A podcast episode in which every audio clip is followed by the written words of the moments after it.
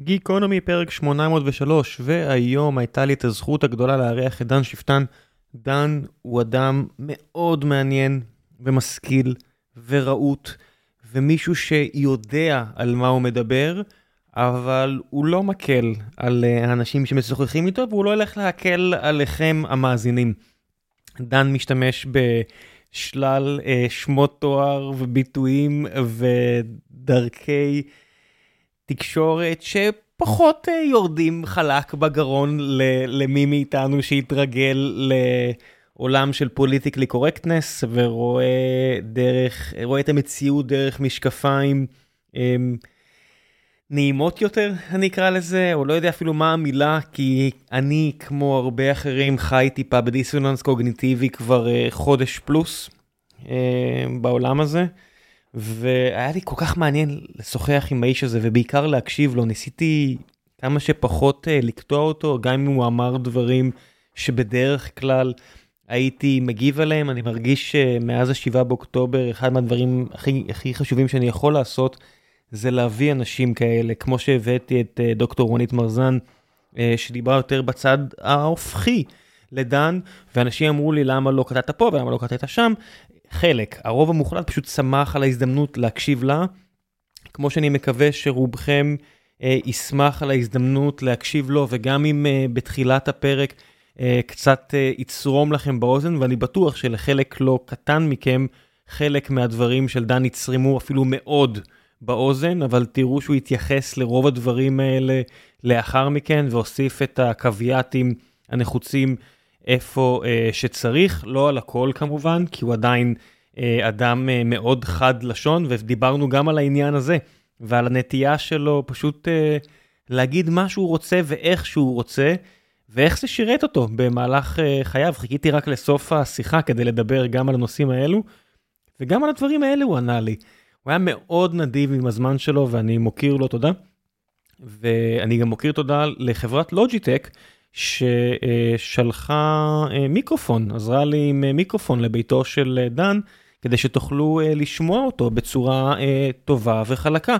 כי אמרתם לי בכמה פרקים אחורה שחבל שאין לאורחים מיקרופון טוב, אז הנה חברת לוג'יטק קפצה על העניין ודן דיבר בפרק הזה עם המיקרופון. מסדרת המיקרופון שלהם של היטי. יש כל מיני מיקרופונים, יש את הבלו יטי וכל מיני יטיז ננו יטי. במקרה הספציפי הזה הוא השתמש בננו יטי. אחלה של מכשיר, אם אתם מוצאים לעצמכם מדברים עם הרבה בשיחות וידאו, אחלה דרך להגיע לאיכות סאונד טובה ולא בהרבה כסף. ולפני שנגיע לפרק עצמו, אני רוצה לספר לכם על נותני החסות שלנו. והפעם, כמו כל הפרקים האחרונים, זו חברת בטר. חברת בטר יודעת שלרובכם אין כוח להתעסק עם הכסף שלכם באופן יומיומי, על אחת כמה וכמה בימים מורכבים כמו אלה הנוכחים, אז הם רוצים לעזור לכם כל מה שקשור לפנסיה והמשכנתה והמיסים וכל הדברים האלו שעלולים לעלות לכם הרבה מאוד כסף. אז אין פלא, אה, בגלל שבעצם יש את ההנחת בסיס הזו שאין לכם כוח להתעסק עם זה, אז אין פלא שבימי שגרה הייטקיסט ממוצע מפסיד מאות אלפי שקלים בעמלות, ריביות ודמי ניהול. חברת בטר פיתחה טכנולוגיה שחותכת עמלות ללקוחות פרטיים, האלגוריתם שלהם לומד את תמונת הכסף האישית שלכם ואז מוודא שאתם משלמים את העמלות הכי נמוכות שיש. הטכנולוגיה של בטר לומדת את מצבכם האישי, מתחברת לכל הנכסים הפיננסיים שלכם, וזה בזכות מהפכת הבנקאות הפתוחה, ומתחילה בסריקה ואיתור מתמשכים של כל הנכסים הפיננסיים, ומתחילה לחפש איפה אפשר לחסוך לכם עם הורדה של עמלות, כדי לוודא שאתם מקבלים את התנאים הכי טובים בשוק. כאשר המערכת מאתרת חיסכון כזה, היא מודיעה לצוות וללקוח, כשיש הזדמנות לחסוך, שולחת לכם, הלקוחות, הודעת וואטסאפ לאישור ביצוע פעולה, שהם מסבירים לכם בהודעה כמה בכלל אפשר לחסוך ומה זה אומר משם, מהרגע הנקודה שתסכימו, ומהרגע שהסכמתם, הצוות מתקשר למי שצריך ומוודא שהכל מתבצע. בבטר מקפידים לא לקבל השקעה מחברות הביטוח ולשמור על האלגוריתם שלהם אובייקטיבי, כדי שהשיקולים בבדיקה ובסריקה לנצח יהיו אובייקטיביים ולטובת הלקוח בלבד. ברוב המקרים אתם אפילו לא מי שמשלמים על זה, וגם אם כן זה רק במקרה של הצלחה. האיתור למשל במקרה של החזר מס הוא בחינם.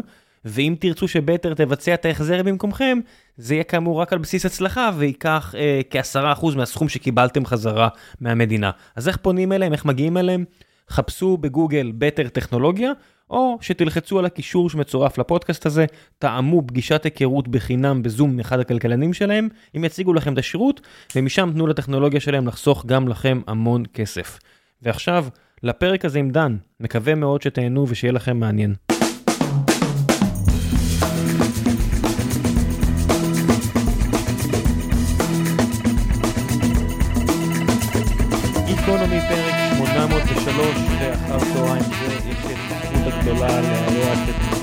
שפטן, ראש המרכז לחקר הביטחון הלאומי באוניברסיטת חיפה, מרצה בכיר במחלקה למדעי המדינה באוניברסיטה, ואיש מעניין מאוד באופן כללי שיצא לי לשמוע ולקרוא אותו בכל מיני סיטואציות, ואני שמח שיש לי את הזכות לדבר איתך. צהריים אחר צהריים טובים. תגיד לי, אתה אה, כתבת לאורך השנים לא מעט על האופציה הירדנית. ואני בדיוק עכשיו סיימתי את הביוגרפיה של אריק שרון, אריק של דוד לנדאו, וממש מעניין אותי איך הדבר הזה לאורך השנים, אה, זאת אומרת, כשאתה דיברת זה בשנות ה-80, איך התייחסו אליך? תראה, אה, תלוי מי, אבל אלה שתמכו בתוכנית אלון, אלה שרצו מצד אחד להבטיח את הביטחון האסטרטגי של מדינת ישראל, ומצד שני לא להעמיס את האוכלוסייה הפלסטינית על החברה הישראלית, התייחסו לעניין הזה בחיוב, כי הרעיון היה שאם ישראל תצליח על ידי צירוף בקעת הירדן לנתק את הגדה המערבית מן החזית המזרחית, כלומר למנוע שהגדה המערבית תהפך לשלוחה אסטרטגית של החזית המזרחית ובאופן כזה תאיים על ליבה של ישראל, הרי את האוכלוסייה אין טעם לקלוט, ואת הטיעון הזה אפשר היה למכור לכל מי שהוא לא מצד אחד חסיד ארץ ישראל השלמה ורואה בשיבתנו לחברון ולשכם את מימוש הרעיון הציוני, ומצד שני לאלה שחשבו שהגבול שנקבע בהסכמי שביתת הנשק הוא גבול קדוש,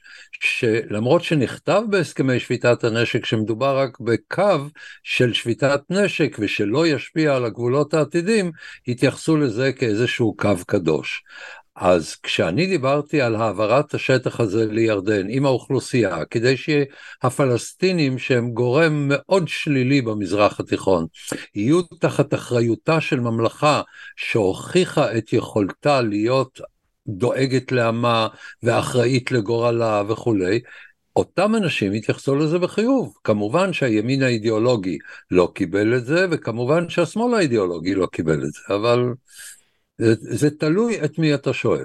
בוא אני אגיד ככה, שם... יגאל אלון התייחס לזה בחיוב. אפילו אתה שציינת שם את תוכנית אלון, גם תוכנית אלון עברה כל מיני מטמורפוזות, היה תוכנית אלון הקטנה, תוכנית אלון הגדולה. זאת אומרת, עצם התוכנית הזו של העברת שטחים, החלפת שטחים, החלפת ריבונות על כל האזורים האלו, עברה כל כך הרבה גלגולים, שקשה להבין בכלל מתי זה היה לטובתנו או לרעתנו. לא, זה היה תמיד לטובתנו, עד שהירדנים החליטו שזה לא לטובתם. תראה, התוכנית הזאת הייתה קונספציה. לא הייתה לה מפה, הייתה לה מפה קונספטואלית, לא מפה בשטח, את המפה המקורית של תוכנית אלון עשו עם סרגל כדי להסביר שזאת קונספציה.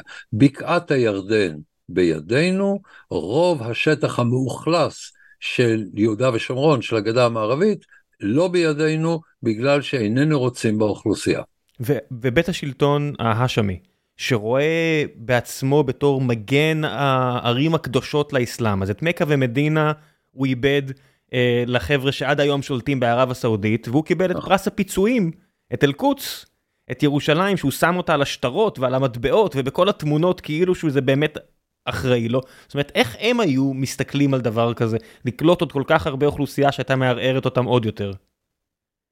תרשה לי להתחיל הרבה יותר מוקדם, ב-1924 אכן הם מאבדים את מכה ומדינה, אבל מה שקורה לקראת סוף שנות ה-40, ברור להם דבר כזה, שהמלך עבדאללה הראשון, שראה את עצמו בצדק כאחד האנשים הרציניים והשקולים והאחראיים של המזרח התיכון, ושיתף פעולה עם בריטניה אפילו בימים הקשים ביותר של מלחמת העולם השנייה, כאשר כל יתר הערבים, לרבות נורי סעיד ואחרים, היו מוכנים לשקול גם אופציות אחרות, הוא ציפה שכשהבריטים יצאו, הם יעבירו לידיו גם את סוריה. כי הרי היה ברור שמעבר הירדן המזרחי הוא מלך של דיונה, הוא לא, אין שם אוכלוסייה, אין שם שום דבר בעל ערך, והוא ראה את עצמו כאדם בעל יכולות ושאיפות לאין שיעור יותר גדולות, בשלב מסוים הוא אפילו חשב, לפני שזה עבר לבן משפחתו, שהוא יהיה גם השליט של עיראק. כן. ואז התברר ואז צ'רצ'יל לקח אה, נייר גדול ועט ושרטט את כל המזרח התיכון איך שבא לו. כן, אה, א', אני מקנא בצ'רצ'יל, אני הייתי רוצה להיות בן אדם כזה שיכול היה לומר, on a sunny afternoon on a balcony in Jerusalem, I created Transjordan, כן? אבל שהוא יצר את עבר הירדן המזרחי, הוא יצר דיונה, הוא יצר שום דבר. ואז קרה האירוע שאולי בשפה מאוד לא אקדמית הייתי קורא לו בחורה עם פח מחפשת בחור עם נפט. כלומר, מצב שבו המלך עבדאללה מאוד רצה את ירושלים ואת ריכוזי האוכלוסייה הערבית שממערב לירדן, ובן גוריון הבין בעקבות השואה שצריך להכניס שינוי אסטרטגי עמוק במפעל הציוני. וכאשר בן גוריון הגיע למסקנה שיש אינטרס ציוני לחלק את הארץ, כי אסור לקיים מדינה יהודית, אסור להקים מדינה יהודית עם רוב ערבי, ולכן רצה שהאוכלוסייה, ריכוז האוכלוסייה הגדול של יהודה ושומרון, של מה שקראנו אחר כך הגדה המערבית, שהדבר הזה אה, לא יהיה בתחומו, שהוא לא יהיה אחראי לעניין הזה, נוצר מצב שמשהו שעבדאללה רצה לקחת, בן גוריון רצה לתת. וכל מלחמת העצמאות לא הייתה בעצם מלחמה בין ישראל לבין מדינות ערב. היא הייתה מלחמה בין ישראל וירדן מצד אחד, לבין מצרים והפלסטינים מצד שני, שבו מי שניצח הם ישראל וירדן. ישראל משום שהיא הצליחה להקים מדינה יהודית עם רוב יהודי מוצק והרחבה של השטח שנועד לה בתוכנית החלוקה עד לגבולות שניתן להגן עליהם, והמלך עבדאללה משום שמדיונה ממזרח לירדן הוא הפך להיות לגורם בעל משקל שירושלים נמצאת תחת חסותו. אבל קיבל הרבה אנשים... ב-1948, ב-1948, למעט באזור אחד, לא נערכו קרבות של ממש בין ישראל לבין הליגיון הירדני. המקום היחידי שבו נערכו הקרבות היה במקום שבן גוריון ועבדאללה לא הסכימו, עבדאללה רצה שירושלים תהיה מובלעת בתוך השטח הירדני, ובן גוריון רצה לחצוב את המסדרון שבין השפלה לבין ירושלים, ושם נערכו הקרבות. עכשיו, מתוך השותפות הזאת, קמה אחר כך, אחרי המלחמה, ממלכת ירדן מ-1950, לכן זה נקרא הגדה המערבית, משום שהגדה המזרחית והגדה המערבית היו שני החלקים של ממלכת ירדן ההאשמית. ומה שאנשים כמוני רצו אחרי מלחמת ששת הימים היה שהמלך עבדאללה האחראי עם הממסד האקדמי, עם הממסד ההאשמי, האחראי, יהיה אחראי גם על העם חסר האחריות והעם הפרוע והעם המופקר שקרוי העם הפלסטיני. מה זה העם הזה? אתה יודע, דן, אתה כותב, אתה כותב, קראתי אותך ואתה מדבר בכל מיני אה, מקומות שאנשים כמוך אחרי מלחמת ששת הימים, אתה כבן 17 אה, ב-1967, מה בתקופה ההיא, מה... אני הייתי יותר מבוגר מ-17 בשנת 67.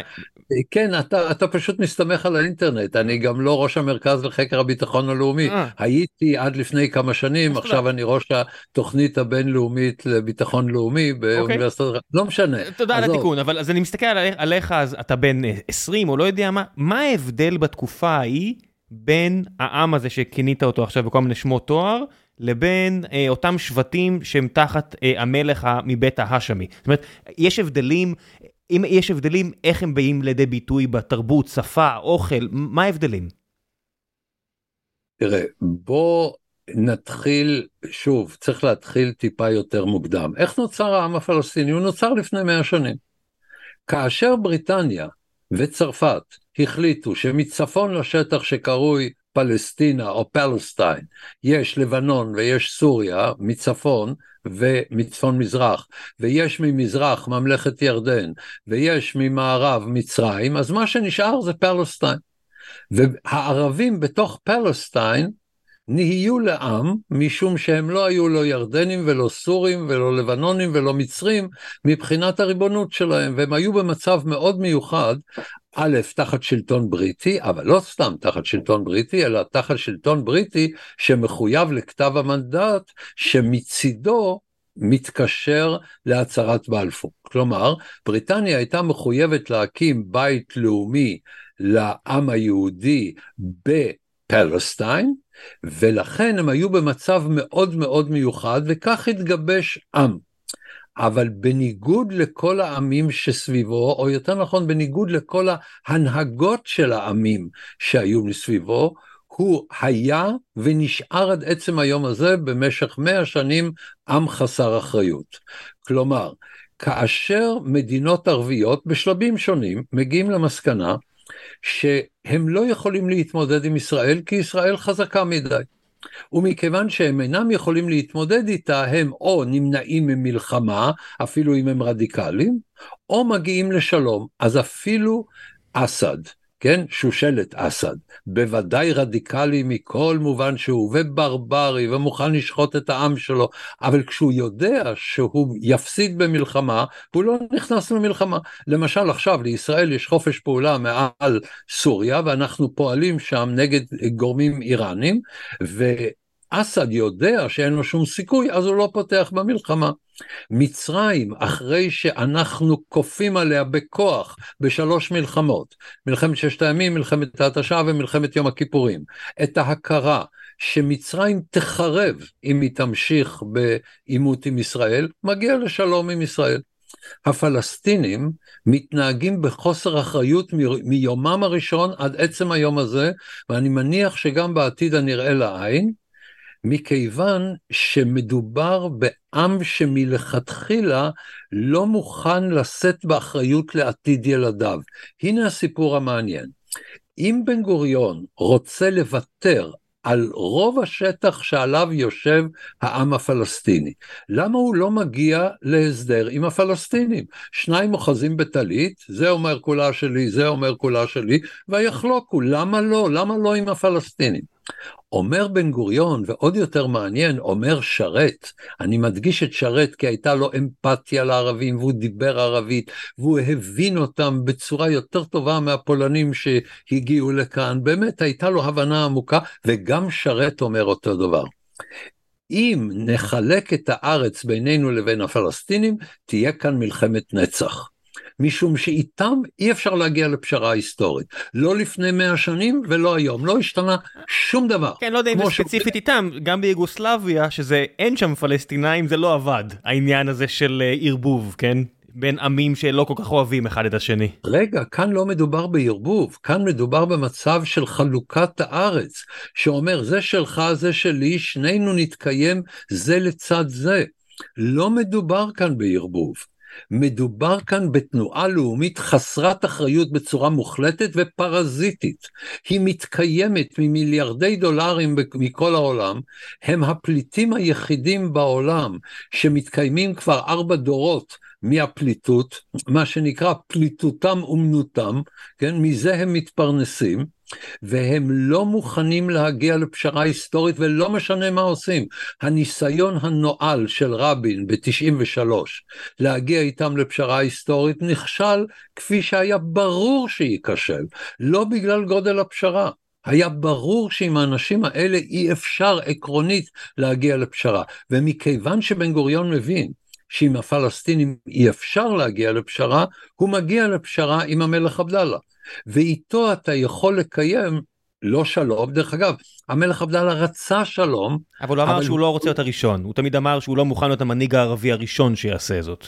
יכול להיות שגם את זה הוא אמר, אבל בעיקר הוא אמר, אני כבר לא יכול יותר, כי פעם הייתי מלך ודברי היה הדבר היחידי שקובע, אבל עכשיו אני מוקף בעורכי דין, יותר נכון, כל האליטה הפוליטית שנוצרה בירדן תחת הממלכה של המלך עבדאללה, הושפעה על ידי הלכי הרוח הרדיקליים בעולם הערבי, ולכן לא ניתן היה להגיע לשלום. הוא רצה שלום, הוא רצה שישראל תסדר לו נמל בעזה, הוא רצה שישראל תכה את המצרים, תגרש אותם מעזה, תסדר לו נמל בעזה מוצא לים התיכון, והיה מוכן לשלום, ורצחו אותו. על הרקע הזה, וגם על, תראה, רוצחים אנשים שם גם, גם בלי הצורך דווקא ברקע הזה, זה נכון גם לגבי מובארק, אה, סליחה, סדת. נכון גם לגבי סאדאת, אבל הצ... הדבר העיקרי שצריך להבין כאן, זה שאם ירדן יש בסיס של ממלכה מסודרת, אחראית,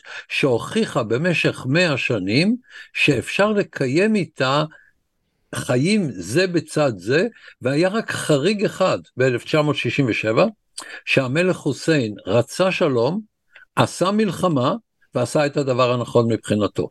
כי דעת הקהל הערבית באותם ימים בהנהגת גמל עבד אל-נאצר הייתה כזאת, שהברירה האמיתית שלו הייתה, תעשה מלחמה ותאבד גדה אחת, או אל תעשה מלחמה ובלי קשר לתוצאות המלחמה אתה תאבד את שתי הגדות ואת 20 הסנטימטרים העליונים של הווייתך הגשמית.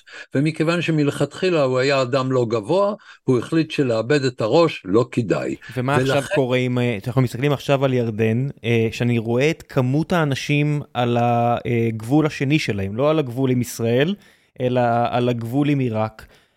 כל כך הרבה אנשים שצועקים, תנו לנו... אם תרשה לי שוב, כמו כן. בכל שאלה שלך, לקחת את התשובה טיפה אחורנית. מעולה, מעולה. ירדן רצתה להגיע להסדר של עם ישראל על בסיס של החזרת הגדה המערבית לירדן, אבל לא יכולה הייתה לעשות את זה עד יוזמת סאדאת, וכבר ב-86' הגיעה למצב שבו היא הבינה שהלחצים בעולם הערבי אחרי ועידת רבת, ההכרה באש"ף וכולי, הם כאלה שלא כדאי להם לצרף את הגדה המערבית לירדן.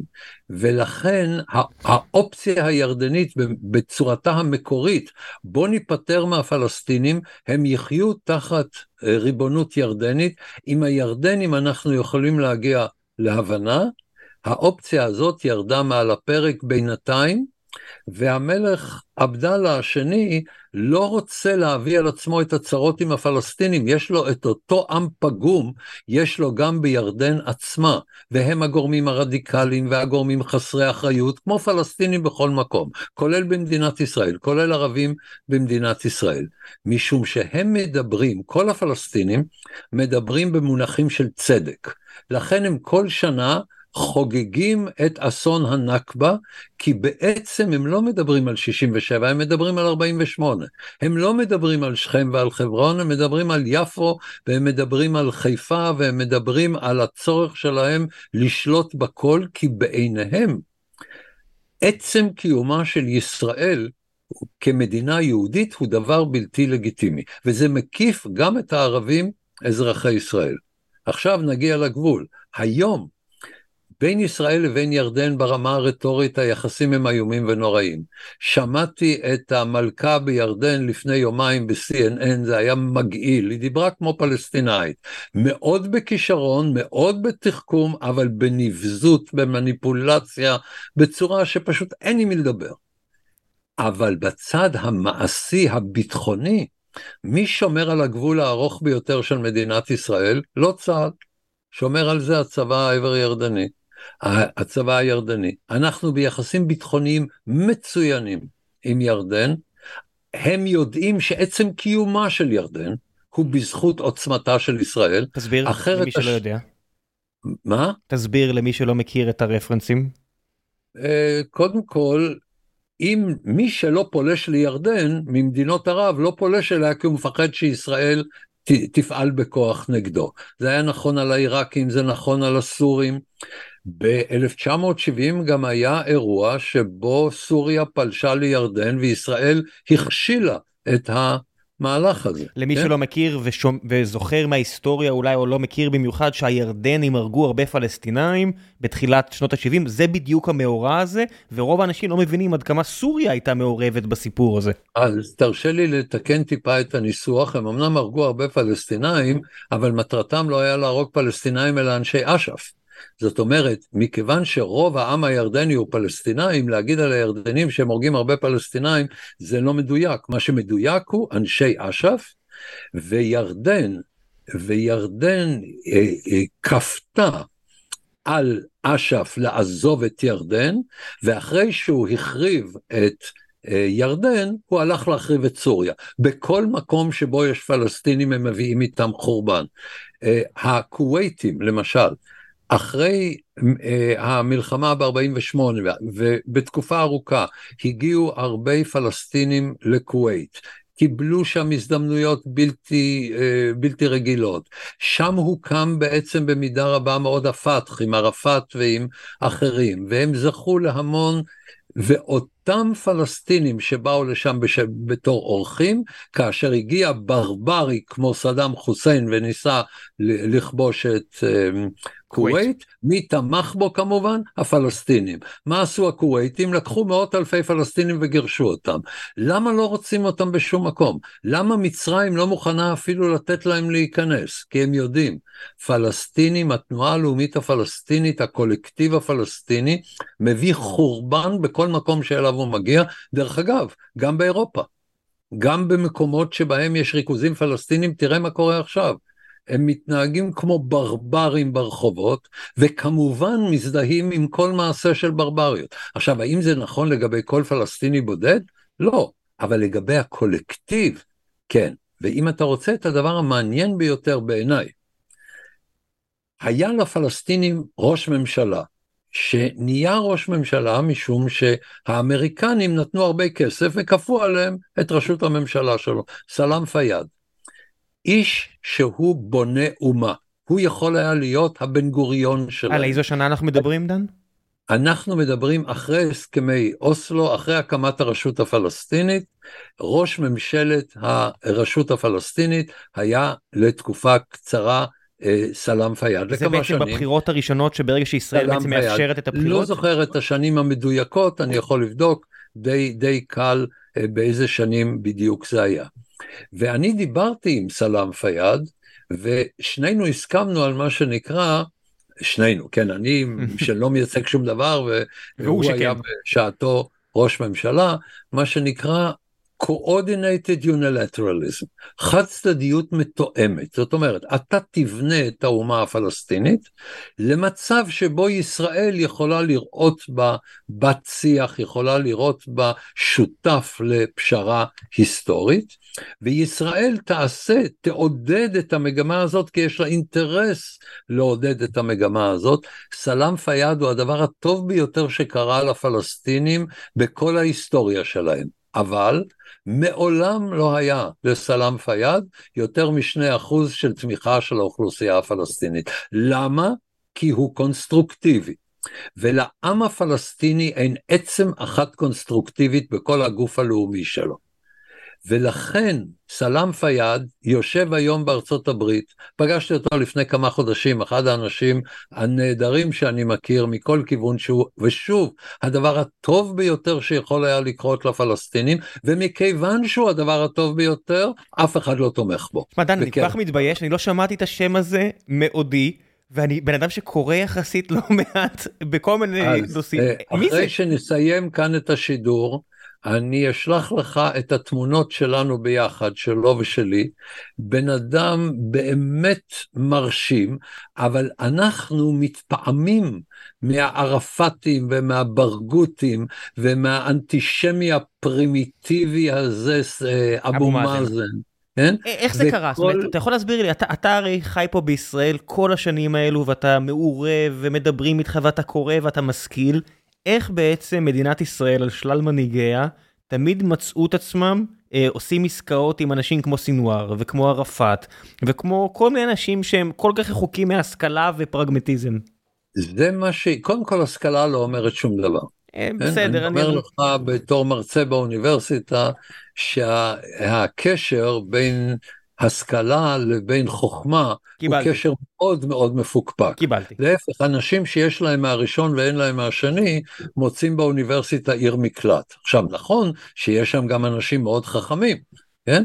אבל יש שם גם עיר מקלט לצירוף, לצירוף הזה. מיוטשלי אינקלוסיב, מקבל לגמרי. אוקיי, עכשיו בעניין של... אמ, בעניין של המנהיגים אנחנו לא יכולים לדבר עם אנשים שהם לא מנהיגים. כן? עם מי נדבר? נייצר לעצמנו משהו במדפסת, אה, אה, עכשיו יש הרבה דברים שאפשר להדפיס, נדפיס לנו מנהיג פלסטיני, אנחנו מפנטזים, אנחנו מייחסים למנהיגות הפלסטינית מה שאין להם, משום שיש לנו אובססיה עם השאלה, אה, אנחנו רוצים להגיע לפשרה. נכון, אבל באמת אצל הפלסטינים אין עם מי. ולא היה עמי, וכל עוד הם מחנכים את ילדיהם כפי שהם מחנכים להם היום, לא יהיה עמי. תראה, אפילו בתחומי מדינת ישראל, כמעט כל ההנהגה של ערביי מדינת ישראל, ואני מדבר לא רק על ההנהגה הפוליטית, כל האנשים הבולטים בכל התחומים, כמעט כולם, שחיפשתי חריגים, היה לי מאוד קשה, חתמו על אחד מארבעה מסמכים שאומרים שישראל היא פרויקט קולוניאלי. שגם לידתו בחטא וגם קיומו בחטא. אז הם למדו לרמות את האשכנזים, הם למדו ל- למצוא כל מיני אסמה, ובעיקר אצלנו יש אנשים שכל כך רוצים שירמו אותם, כי הם רוצים שלום, אז הם מפנטזים עם פלסטיני שלא קיים. מה שמלמדים ילד פלסטיני, והדבר היחידי שהוא שומע, מיום היוולדו עד יום מותו, מהגננת שלו, מהמורה שלו, מהסופר שלו, מהמשורר שלו, מהמנהיג הפוליטי שלו, מהעיתונאי שלו. זה שישראל היא בלתי לגיטימית וצריך להקים את המדינה הפלסטינית על חורבותיהם של היהודים. אז הם למדו לשקר, הם למדו להשתמש בכל מיני מושגים שהם אפילו לא מבינים אותם, ולמדו לצעוק כל מיני דברים שהם אפילו לא מבינים את משמעותם, כי במערכת הערכית שלהם זה לא קיים. מה למשל, למה אתה מתייחס? מה? למה אתה מתייחס? תראה, כשהם, כשהם מדברים על זכויות אדם, כן? אז גם, גם הם, אותם אנשים שעשו את הטבח בעוטף עזה, מדברים על זכויות אדם. מדברים על דמוקרטיה, מדברים, מדברים את מילים שהם אפילו לא מבינים את המשמעות שלהם. כן? המפגינים הברברים שצועקים From the river to the sea, Palestine will be free. במילים אחרות, נביא חורבן על מדינת ישראל. כן? אז הם נחשבים למפגינים תמורת זכויות אדם. אבל הגענו למצב שכל המושגים של התרבות המערבית עברו הזניה, בעיקר באו"ם, כן? כי האו"ם זה גוף שפועל על פי רוב.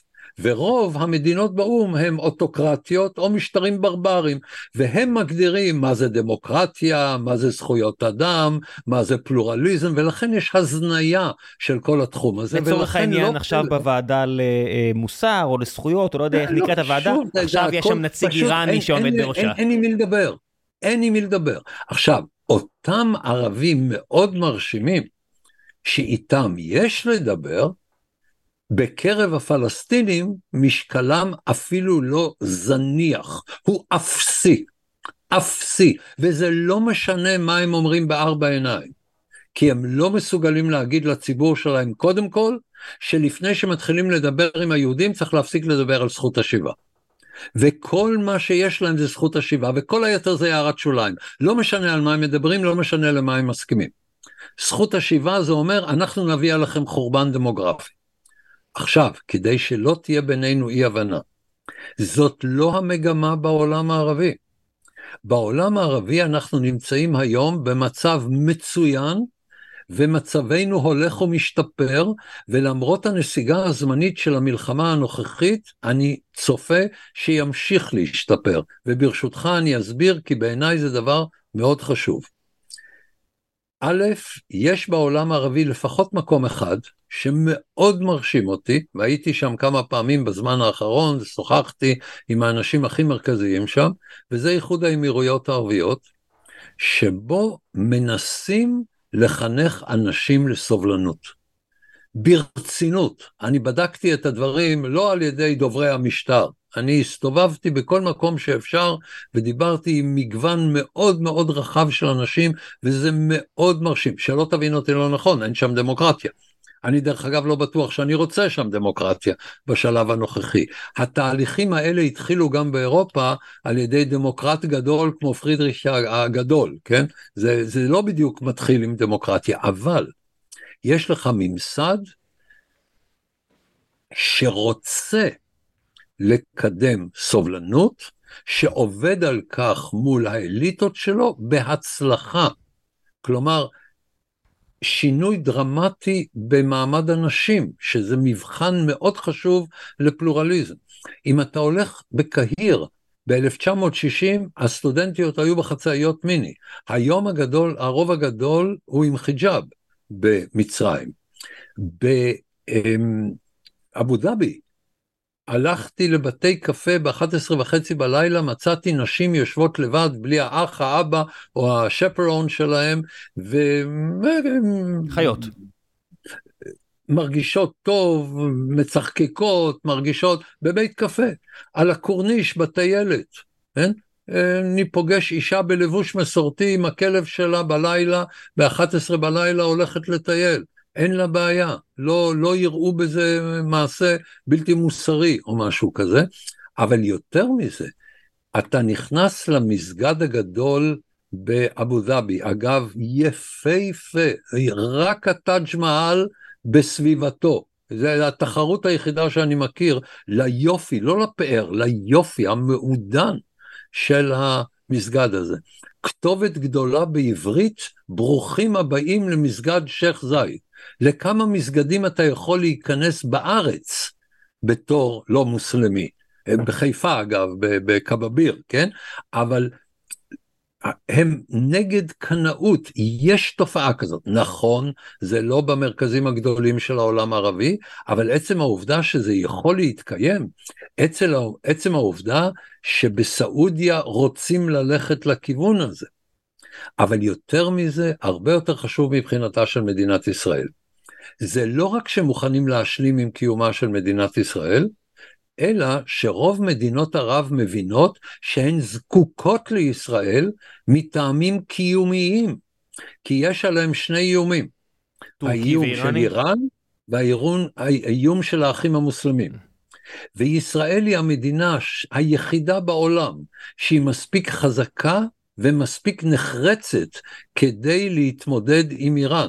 ארצות הברית הרבה יותר חזקה והרבה יותר חשובה, אבל עלול לבוא שם עוד פעם נשיא כמו אובמה, שלא עשה שום דבר שלא היה גרוע בכל תחומי מדיניות החוץ שלו. הנשיא הגרוע ביותר בתולדות ארצות הברית מאז מלחמת העולם השנייה בתחום מדיניות החוץ, שעשה כל דבר עקום שרק ניתן להעלות על הדעת. ולכן הצירוף של עוצמה ושל נחרצות ונכונות להילחם קיים בישראל, ולכן יש לנו שותפות עמוקה עם המדינות האלה בלי קשר למה שהם אומרים בפומבי. אז עכשיו הם צריכים להגיד בפומבי דברים מאוד קשים, בסדר, זה יעבור להם. יחזירו שגרירים, לא יחזירו שגרירים, זה ממש לא דבר שהוא משנה. מה שמשנה הוא רמת שיתוף הפעולה שהיא מאוד מאוד עמוקה, במיוחד אחרי שארצות הברית עברה, אחרי שישראל עברה לפיקוד המרכז של ארצות הברית במסגרת סנטקום, אנחנו משתפים פעולה. אני מאוד שמחתי על הטילים בתימן, ממש חגגתי כשהם הגיעו לכאן, כי זה מחזק את השותפות בין ערב הסעודית, איחוד האמירויות וישראל, כי החות'ים האלה תוקפים גם את אבו דאבי וגם את תעשיית הנפט. אני חושב שאם ו... הייתי מספר לך לפני שנה, שנתיים, שערב הסעודית תיירט טילים שמכוונים לישראל, היית מאמין? אה, כן, אבל כן. הייתי אומר, אני לא יודע מתי זה יקרה, זה קרה הרבה יותר מוקדם ממה שחשבתי. שמע, דן, אני חייב אבל לשאול אותך, אה, יש שם כמה, אז אתה ציינת את אבו דאבי ודובאי, את מה שנקרא שם איחוד האמירויות, ובאמת, אה, הכל שם נראה יחסית טוב מאוד עם עתיד מבטיח, אבל יש מדינה אחרת באזור הזה, שאתה התראיינת באל-ג'זירה לא מעט וסיפרת לי שנותנים לך בכל זאת כבוד ובמה, ואל-ג'זירה מגיעה ממקום קטן עם 300 אלף אזרחים, שחולק עם איראן את שדה הגז הטבעי הגדול בעולם, ולא נראה שהקטרים כל כך מחבבים אותנו. קודם כל אני באופן עקרוני לא בעד זה שיחבבו אותנו. יש כל מיני אנשים שאם הם יחבבו אותי, אני, משהו פגום אצלי. אני, אני לא מדבר על אהבה, אני לא חושב שהגענו כאן לתוכנית על רומנטיקה. אה, קטר פועלת בצורה מאוד מתוחכמת, והיא פשוט שמה את הז'יטונים שלה על כל המספרים. ומה שלא יקרה היא יוצאת מורווחת. מצד אחד היא בקשרים מאוד עמוקים עם איראן, ואל-ג'זירה הוא גורם מאוד מאוד שלילי שמסית את העולם הערבי כולו, הוא בעצם המכשיר העיקרי לקידום הרדיקליזם הערבי, והם תמכו וממשיכים לתמוך בכל מיני גורמים טרוריסטים. מצד שני, הבסיס האמריקני הגדול ביותר באזור נמצא בקטר, והקטרים יודעים לשחק על כל, ה, על, על כל הבמה. תראה, אני כבר לפני כמה, 12 שנים או משהו כזה, באתי לדוחה, לבירת קטר, על דרכון ישראלי. אוקיי? הם כבר אז הרשו, ו... ויש לי דרכון נוסף, אבל באתי על דרכון ישראלי ולא הייתה להם בעיה. למה עשית את זה? בבקשה? למה עשית את זה? למה באת דווקא על הדרכון הישראלי שלך? אני, אה, קודם כל המקצוע שלי הוא אה, ללמוד על העולם הערבי, אז שיש לי הזדמנות ללמוד על העולם הערבי, אני יכול לבוא, ושנית, היה שם אירוע עם אנשים שרציתי לפגוש, ובאתי לשם, כן? ו... תראה, כשאני מגיע לאיחוד האמירויות, אני מגיע למקום שאני יודע שהוא ידידותי ומרשים, וכשאני בא לקטר, אני יודע שאני מגיע למקום שהוא מנוול ומעוות, אבל בסדר, תשמע. איך זה בא לידי ביטוי? אתה יודע, אני מכיר הרבה עיתונאים שהיו שם אה, בגלל המונדיאל, ואיך זה נראה מבעד לעיניך, כמי שמכיר את העולם הערבי מן הסתם טוב יותר מ-99.999% מהישראלים, איך ההבדלים בין קטאר למפרציות האחרות? תראה, אני קודם כל חושב שאם אתה רוצה להבין איך נמצאת מדינה מסוימת, אז דווקא לבוא אליה זה לא בהכרח האמצעי היחיד. זה רצוי בתור אחד מהרבה אמצעים, אבל זה לא האמצעי היחיד. האמצעי החשוב ביותר בעיניי הוא לעקוב אחרי התרבות הפוליטית, לעקוב אחרי מה שאנשים אומרים, מהי דעת, מהי דעת הקהל, איך השלטון מתמודד עם דעת הקהל, איזה מגמות הוא מעודד, איזה מגמות הוא לא מעודד. אז אתה יכול לבדוק את זה יותר טוב, אבל אה, לא תמיד לבוא לשם. אה, יש הבדל על איזה... הקטרים משחקים על כל המגרשים. זאת אומרת, הם אומרים, יש לנו כסף, אין לנו שום דבר אחר, אבל יש לנו כסף, ויש לנו תחכום. אז למה לא לעשות ביטוח משנה בהרבה חברות, כך שלא משנה מה יקרה, אנחנו נצא מורווחים.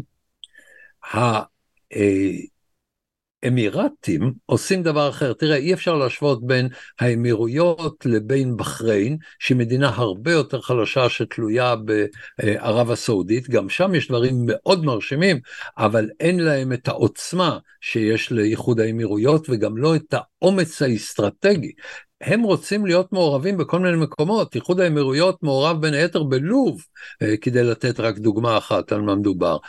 אבל בעיקר אתה רואה שהם אומרים, מה יקרה כשיגמר הנפט? כבר היום חלק מכריע של ההכנסות שלהם לא בא בנפט, הם משקיעים בטכנולוגיות עתידיות, הם משקיעים בפלורליזם של החברה שלהם, הם אומרים לעצמם בעצם, הרבה מדינות חיפשו דרך ל- למצוא את מקומם במאה ה-20 ובמאה ה-21, רובן הגדול נכשל, ישראל הצליחה, מה אפשר ללמוד מישראל? אני יושב שם עם הנהגת המדינה, ואני מאוד מתרשם, זה אנשים שאני יכול להסתכל עליהם בגובה העיניים, אני יכול לתת בהם אמון, אני יכול להיות איתם במצב של שותפות. אנחנו מכירים כאן באזור שלנו ערבים אחרים לגמרי, שרובם הגדול, בוודאי הפלסטינים, יש להם בעצם רק שני אמצעים, זה אלימות ובכיינות. בדרך כלל זה בא ביחד.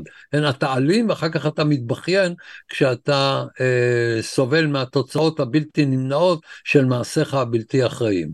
מה שאני רואה באמירויות זה דבר לגמרי אחר, ואם מגמה כזאת תעמיק ותשתרש גם בערב הסעודית, יש לנו פה פוטנציאל. עכשיו, זה לא שזה יהיה פה כמו אירופה, כן? הרי כל ההזיות, אה, שמעון פרס, שתמיד טעה בכל דבר שהוא, שהוא אמר, אני פעם אמרתי לו, אתה הבן אדם היחידי שאני מכיר שיש לו כוכב צפון, רק בדרום.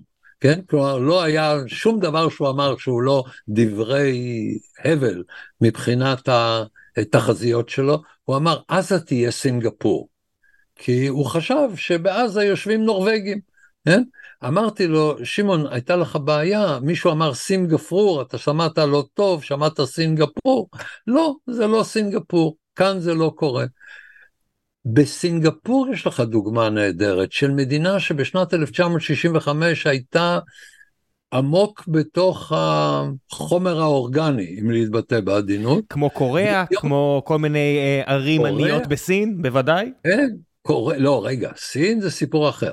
לא, אני מציין אבל אה, שלוש נקודות, ציינת סינגפור, קוריאה, דרום קוריאה, וניתן לך שמות של ערים בסין, שכל אחד משלושת המקומות האלה היו מהעניים בעולם בשנות ה-60, כן, והיום הם העשירים.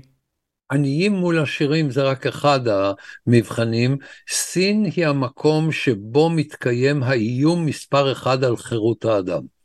מעולם לא היה צירוף בין תרבות שלא מתמקדת בחירות הפרט, לבין אמצעים טכנולוגיים שמאפשרים מעקב שמונע את חירות הפרט, כמו היום בסין. בעיניי סין זה איום על חירות האדם, לא פחות. לכן, דרך אגב, אני רוצה שארצות הברית תצא מהמזרח התיכון ותלך להתמודד עם סין.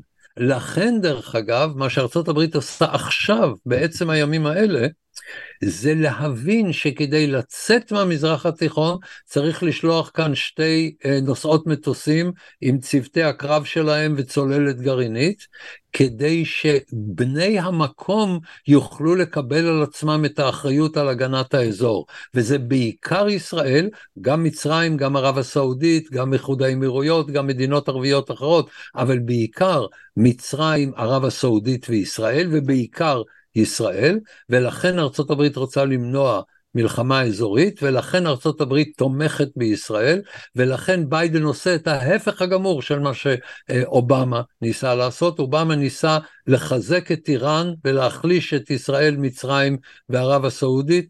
אה, אה, ביידן עושה את ההפך, ושם צריך להילחם במגמה של השתלטות סין על העולם. אני מתרשם מדרום קוריאה, משום שמדינה שהייתה במלחמה נוראה ושלא הייתה בדמוקרטיה, יצרה שילוב של רווחה ודמוקרטיה.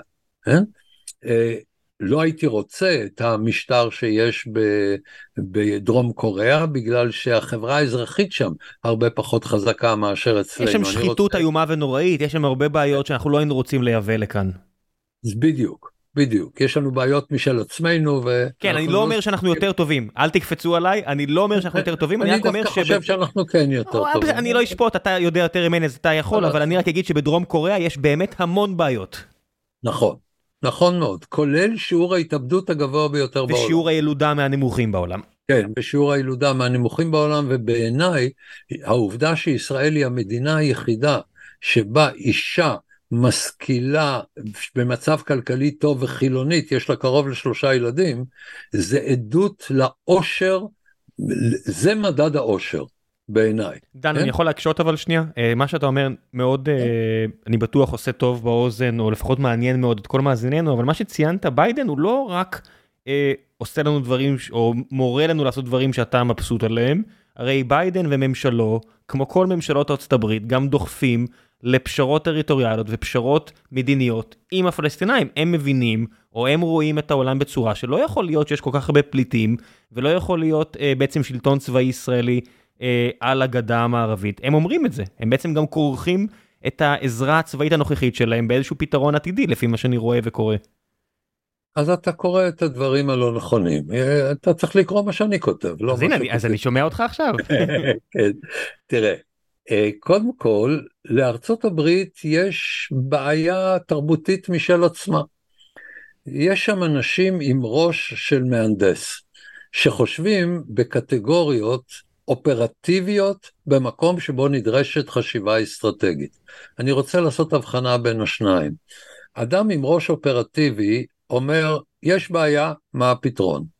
ואז הוא חושב כמו מהנדס, יש פער, נבנה גשר, יש גשר, כמה פלדה, כמה בטון, כמה עומים וברגים נדרשים כדי לבנות את הגשר.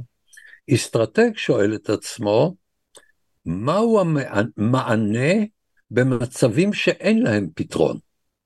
זאת אומרת, הוא מכיר בעובדה שלרוב המצבים האנושיים אין פתרון, למשל, אין פתרון לעוני, אין פתרון לפשע.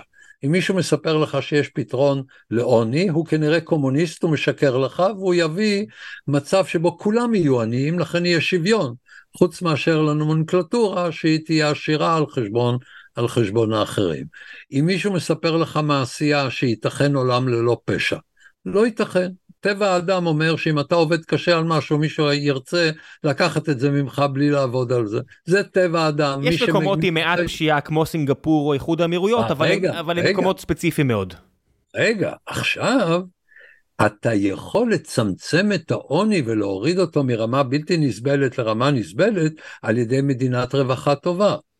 אתה יכול להוריד את רמת הפשע על ידי אכיפת חוק טובה שתוריד את הפשע מרמה בלתי נסבלת לרמה נסבלת, וזה נקרא מענה למצב שאין לו פתרון, וזה מחייב חשיבה אסטרטגית. עכשיו אני יודע שזה קונטרה אינטואיטיבי, כי אנשים רוצים לחשוב על פתרון, אז כדי לדכא אנשים שלא מסכימים איתי, אני מציע להם לחשוב על הנישואים שלהם, כי זה ימחיש להם את ההבדל מה זה בעיה שאין לה פתרון, ובמקרה הטוב יש לה מענה מניח את הדעת. אבל כל הרעיון האמריקני הוא אנחנו נבוא, נשרוף, נהרוג, אחר כך נביא שלום ודמוקרטיה, וכולם ירכבו אל תוך השקיעה. תוכנית מרשל, זה עבד כבר פעם, אתה יודע. זה עבד פעם בתנאים מאוד מיוחדים, בעיקר בגרמניה, גם ביפן. זה אנטיתזה של מה שיכול לעבוד. האמריקאים באיוולתם הבלתי מוגבלת. באו לעיראק להגיד, אנחנו נביא לכם דמוקרטיה. אתם רוצים להרוג את סדאם חוסיין? רעיון טוב. אתם רוצים להביא דמוקרטיה, יש לכם חוש הומור מפותח. אתה יודע, אני בדיוק עכשיו קורא את הספר של הגנרל פטריאוס עם אנדרו רוברטס, אחד הכותבי ביוגרפיות הטובים שזכיתי לקרוא, והוא כותב שם בסוף הפרק הראשון, הוא אומר, אה, מאז 1945 אין מצבים קשים. שבאמת נפתרו. אין מלחמות שנגמרות בהתאבדות של כן. דיקטטור בבונקר, או בכניעה על נושאת מטוסים. תקבלו כן. את זה שאין, וזה הבן אדם שהוביל את צבא ארצות הברית באפגניסטן, כן? זה לא בן אדם שמדבר בלי חשיבה. נכון. והוא אומר, תקבלו את זה שאין פתרון מושלם, דבר ראשון. אז האמריקנים קודם כל רוצים לנסות משהו מטומטם, ואחר כך לבנות את הלקח, ועכשיו הם מנסים לשכנע אותנו לעשות משהו מטומטם. אז כמו הטמטום האמריקני שרצה להביא דמוקרטיה לעיראק, והטמטום האמריקאי שניסה להביא זכויות נשים לאפגניסטן, כן? אתה באמת צריך להיות אידיוט, או יותר נכון אדם שחונך בארצות הברית, כדי להאמין בזה. ואגב, ימין ושמאל בעת ובעונה אחת. כן? הנאו-קונס רצו להביא דמוקרטיה ל... אה, לעיראק למשל, כן? כן? ואנשים מאוד רציניים ואינטליגנטים, חלקם חברים טובים שלי, שאמרתי להם בזמן אמת, על מה אתם מדברים? מאיזה פלנטה אתם נפלתם? על מה אתם מדברים? כן? עוד הם חושבים טוב, עכשיו נהרוג את החמאס ויש פתרון, נקים אה, אה, את ה-two-state solution. כן? מעולם לא היה סיכוי לשתי מדינות כל כך עלוב, כל כך בלתי אפשרי כמו שהוא היום. הסיכוי הוא אפס, גמור, טוטאלי, שלם ומוחלט. כי אין עם מי לדבר בצד הפלסטיני. כמו שאתה יודע, התחלנו את השיחה שלנו בעניין הזה, אני משתוקק לצאת מתוך יהודה ושומרון.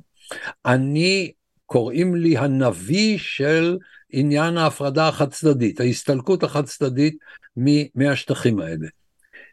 אי אפשר להקים שם מדינה. ברגע שלפלסטינים תהיה ריבונות, הם יביאו את האיראנים לטול כרם. הם יהרסו את החיים שלהם, הם יהרסו את החיים של הילדים שלהם, כי זה מה שהם עושים מאה שנים.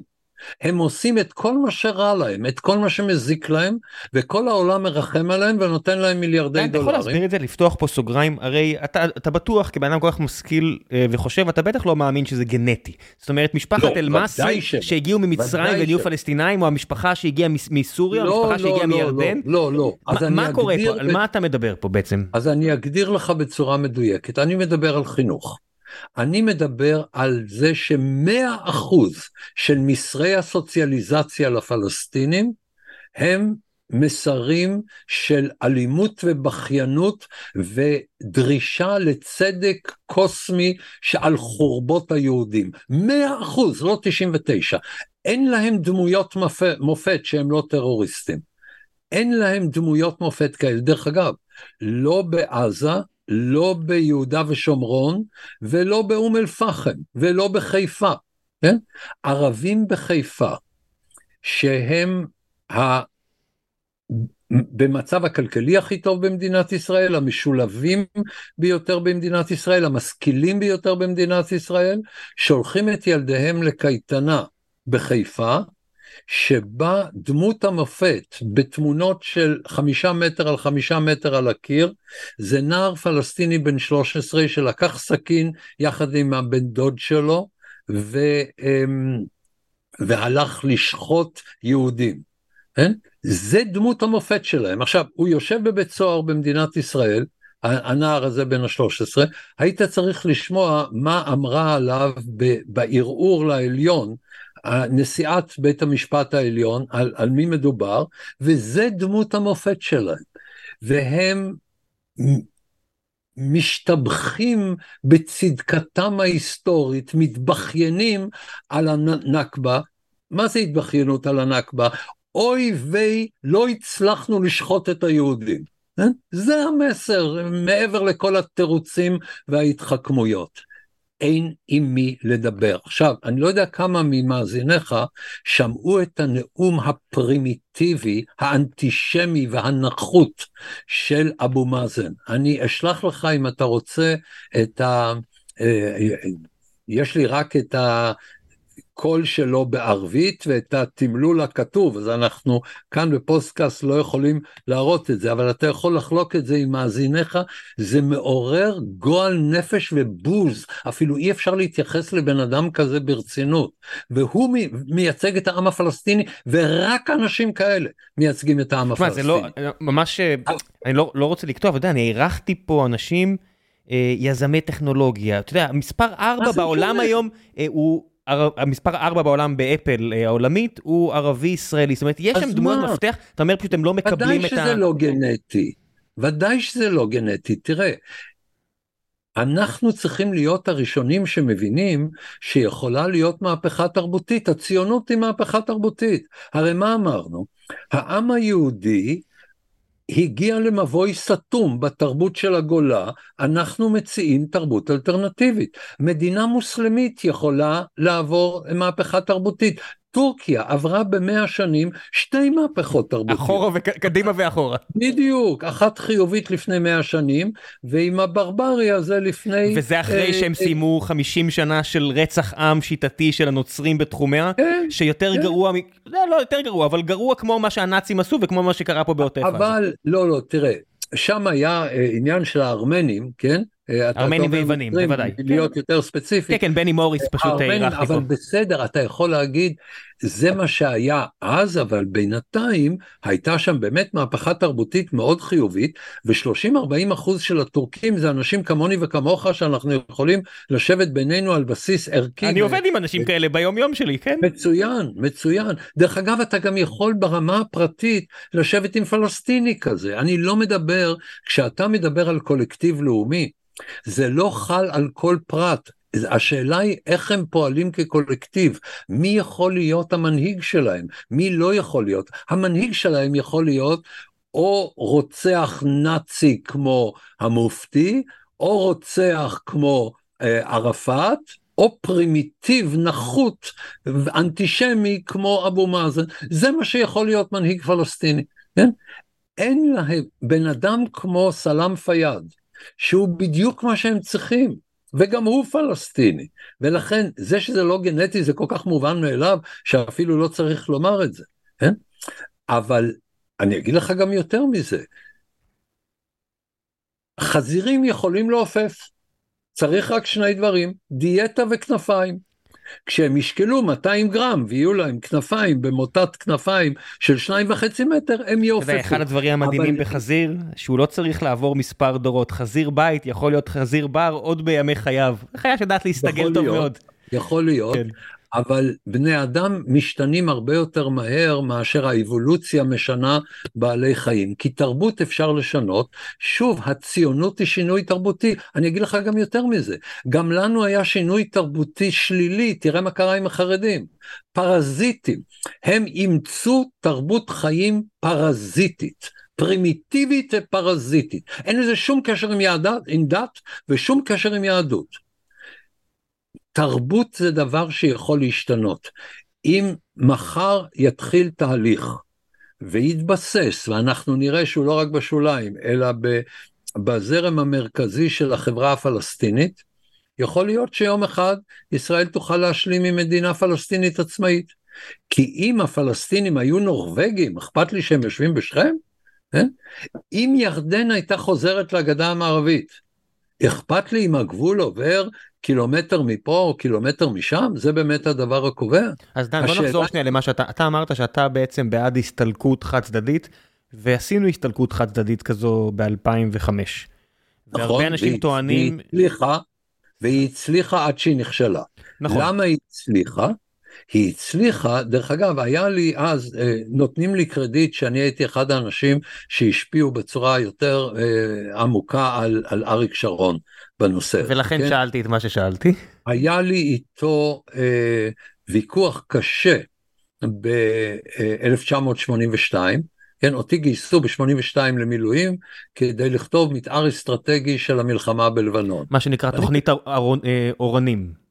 כן, אבל התוכנית אורנים גדול, אורנים קטן הייתה התוכנית הצבאית. אני דיברתי על מתאר אסטרטגי, ואני כתבתי שזו מלחמה שתיכשל באופן בלתי נמנע. ולכן למה למה צריך... רגע שנייה אני חייב לפתוח את הסוגריים האלה זה פשוט מעניין אותי ברמה אישית למה למה האמנת למה ידעת איך אתה ידעת מה שאריק שרון בבירור לא ידע. כי אנחנו ניסינו לעשות בלבנון את מה שארצות הברית עשתה בעיראק ובאפגניסטן, ואת מה שעכשיו ממליצים לנו לעשות ביהודה ושומרון, מאותה טמבליות, שאתה יכול לבוא למדינה אחרת, לתרבות אחרת, ולעצב אותה כרצונך, ואנחנו נביא שלום ללבנון, אנחנו נגיע להסדר עם הנוצרים בלבנון, הזיות. מה, אריק סיפר לך על ג'ומאל, ג'ומאל בשיר ו, ומה, והבנת מיד? אני ידעתי על מה שקורה שם, כן? ואמרתי שזאת הזיה, וכמובן שהיה ברור שזה לא 40 קילומטר אלא הולכים לביירות, ואני אגיד לך שלהיות חייל ישראלי בעיר בירה ערבית זה היה מוזר ברמות, כן? ש... אם אתה מוכרח, אתה מוכרח, כן? אם עכשיו יירו טילים של חיזבאללה, צריך להחריב את ביירות.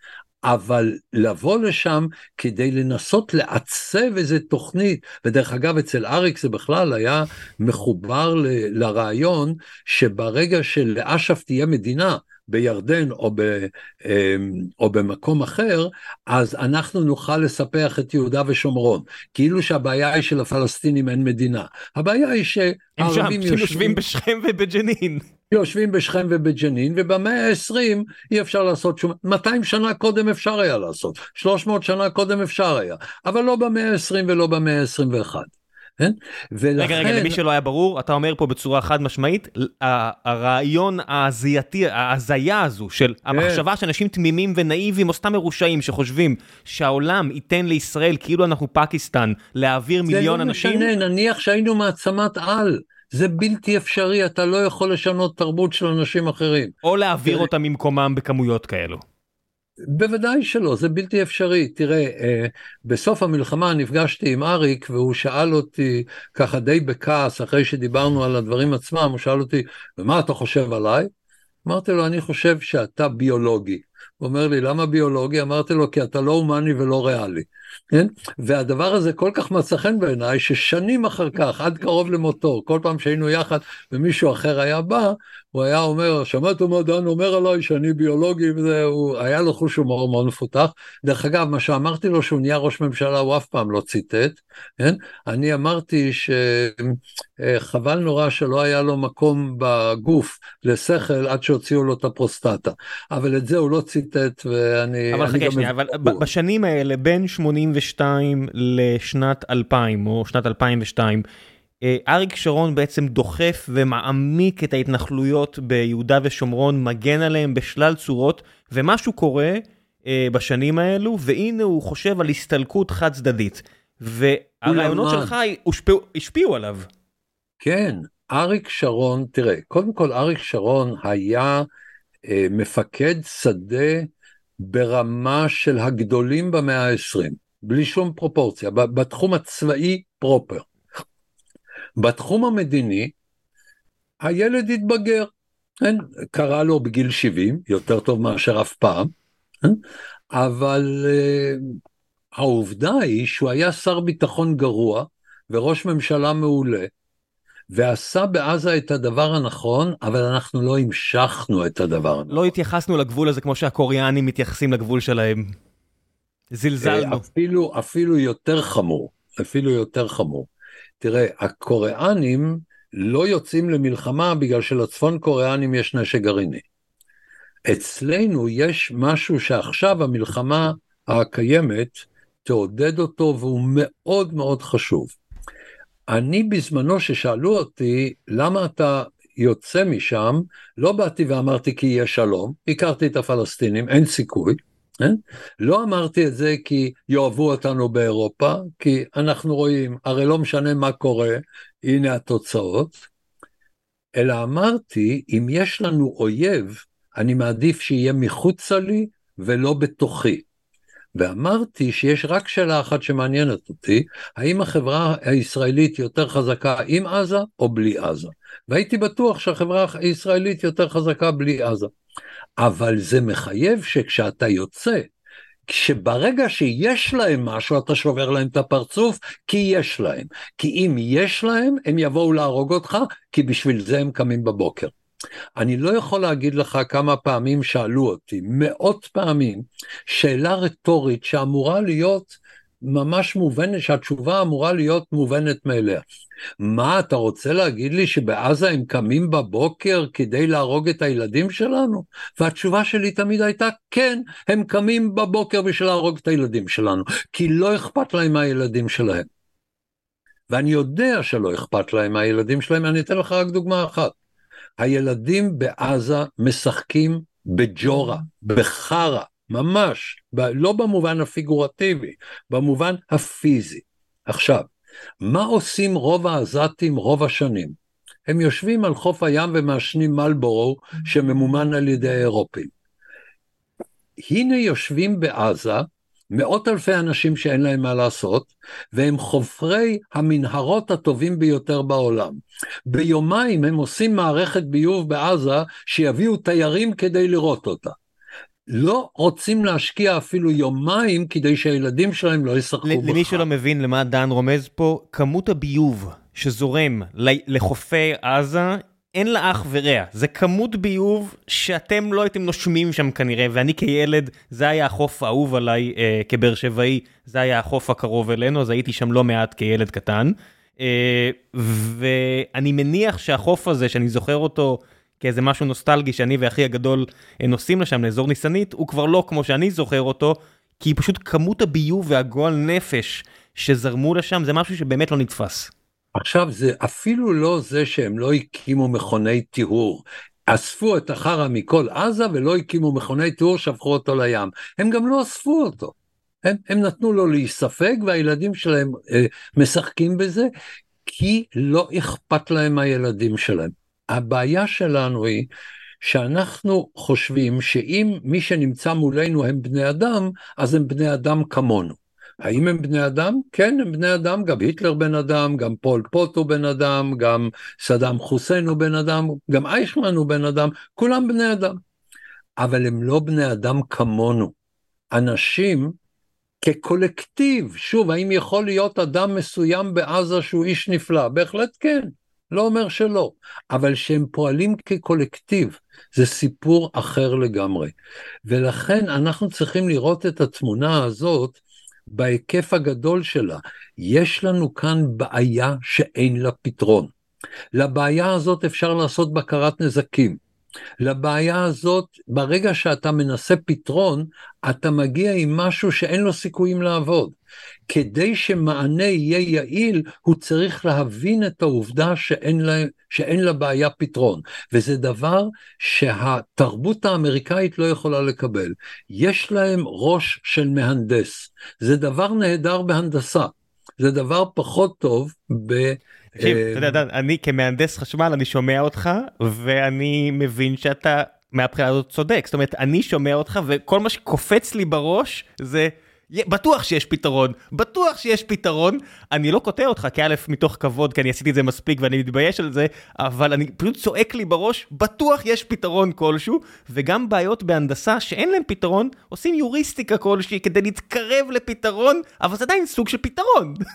כן? ככה אני, מתוכנן. עצם העובדה שאתה יכול להקשיב לי, אומר שאולי אתה מהנדס לא טוב. זה, כן? בטוח.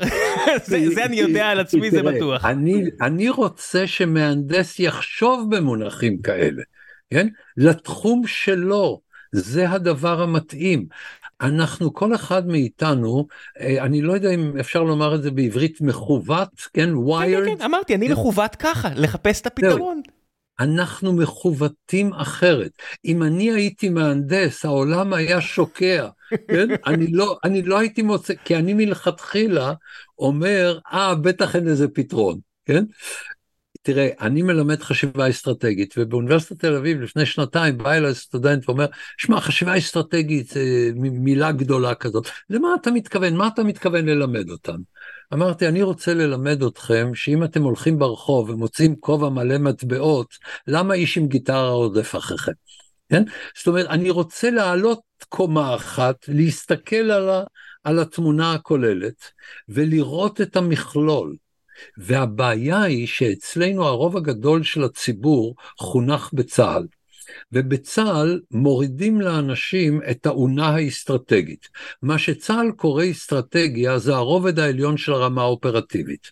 יש שם אנשים מעולים, מצוינים, ואני רוצה שהם יהיו שם, בצה"ל, בשב"כ, אבל בשב"כ יש להם ראיית קשית, כן? הם רואים, והם מסכלי על, הם מעולים.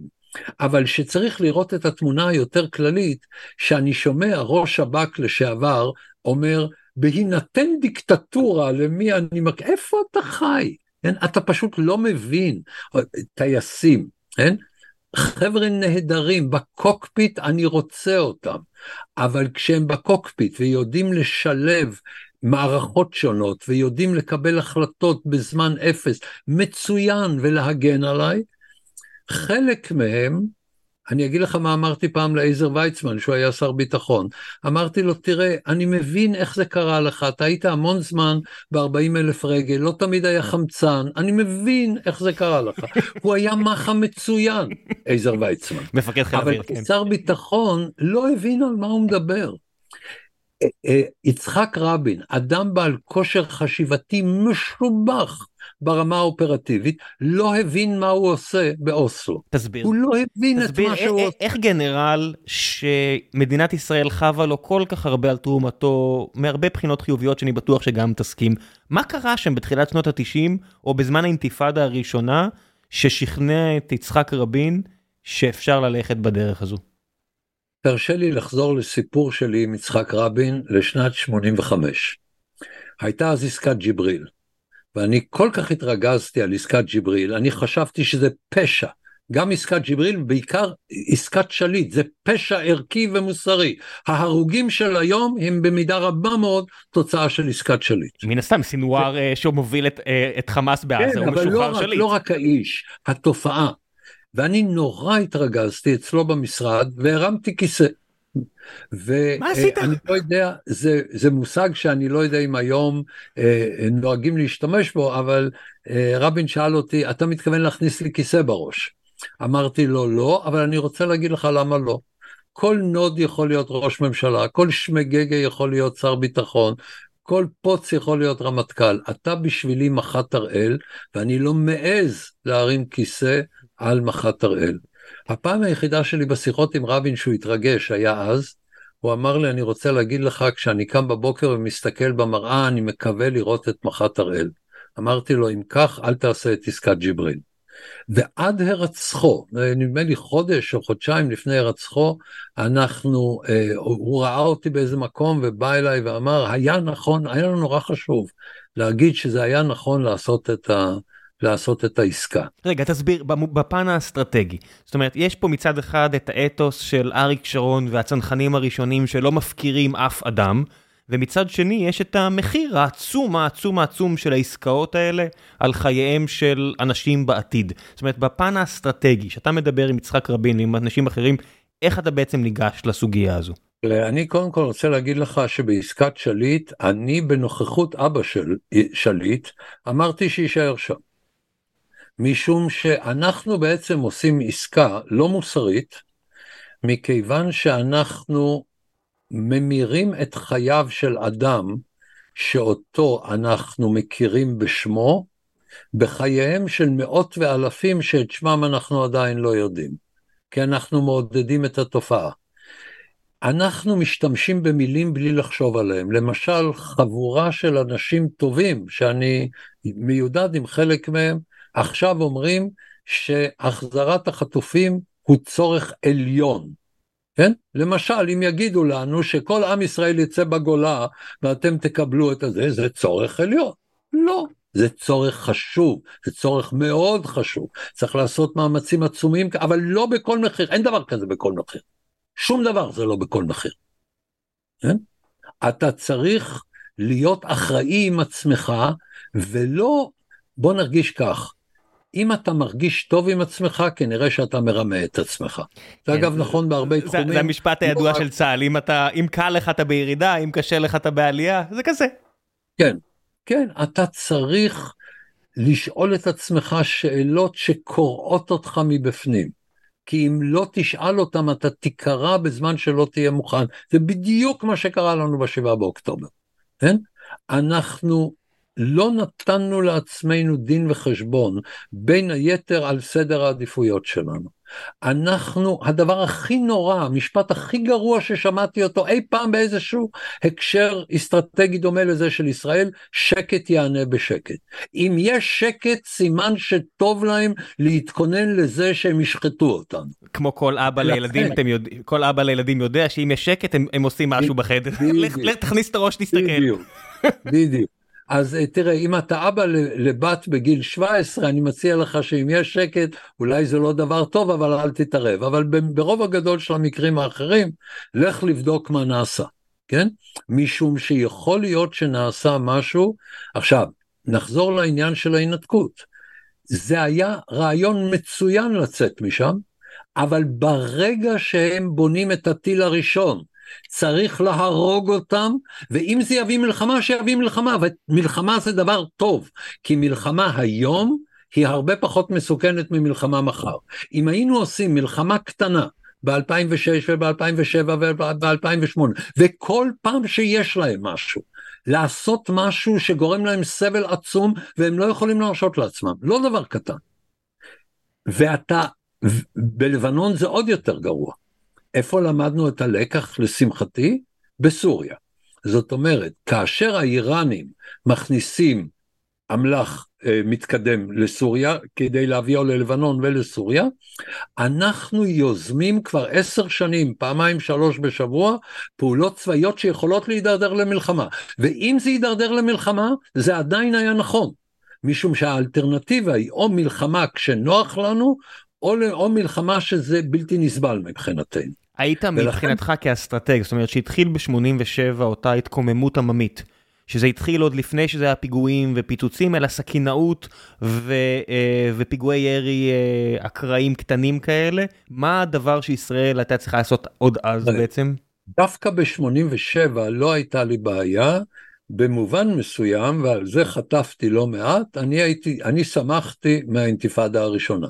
מאיזו בחינה? אמרתי, אני רוצה להבהיר גם לימין וגם לשמאל, שיהודים וערבים לא צריכים לגור בצורה משולבת, אלא זה לצד זה. זאת אומרת שהאפשרות שאנחנו חיים בתוכם והם חיים בתוכנו זה דבר גרוע. והאינתיפאדה הזאת הייתה בעיניי תופעה שאומנם הייתי, אה, רציתי להילחם בצדדים האופרטיביים שלה, אבל לא במסר שלה. ואני גם רציתי לראות אם אפשר, ואולי אי אפשר היה, אבל לפחות לנסות אם אפשר להגיע להבנה עם ההנהגה המקומית ביהודה ושומרון, להבדיל מן ההנהגה בתוניס, כן, אלה היו... רגע, למה אתה מש... מציין ספציפית את, אה, את הגדה? הרי האינתיפאדה התחילה בעזה, והרבה כן. ממה שקרה היה בעזה. כן, אבל שוב, בעיניי כתופעה כוללת זו הייתה תופעה חיובית, כי אני רציתי שהציבור הישראלי יבין שה... שמאל יבין שאי אפשר לעשות את זה בטוב, והימין יבין שאי אפשר לעשות את זה ברע, כי חיים משותפים של יהודים וערבים ברמה הזאת שבו שתי האוכלוסיות מעורבבות במיליונים זו בתוך זו, זה דבר גרוע. וזה מה שבא. אבל כאשר באה האינתיפאדה השנייה, או אפשר היה להתחיל לעשות את זה כבר באירועי המנהרה, אז צריך היה, כמו שעשינו באינתיפאדה השנייה, בכוח לשבור אותם. אבל לא אה, להקשות עליהם, אלא לשבור אותם, לשבור את החברה הזאת, וזה מה שעשינו, וזה החזיק מעמד 20 שנה. 20 שנה קם דור חדש, והדור החדש הזה למד מאיתנו, שקט יענה בשקט. וזאת טעות. מה שקרה, אנחנו בראשית ימי המדינה, כשהיינו חלשים ועניים, הגישה שלנו הייתה אופנסיבית. יש בעיה, אנחנו תוקפים.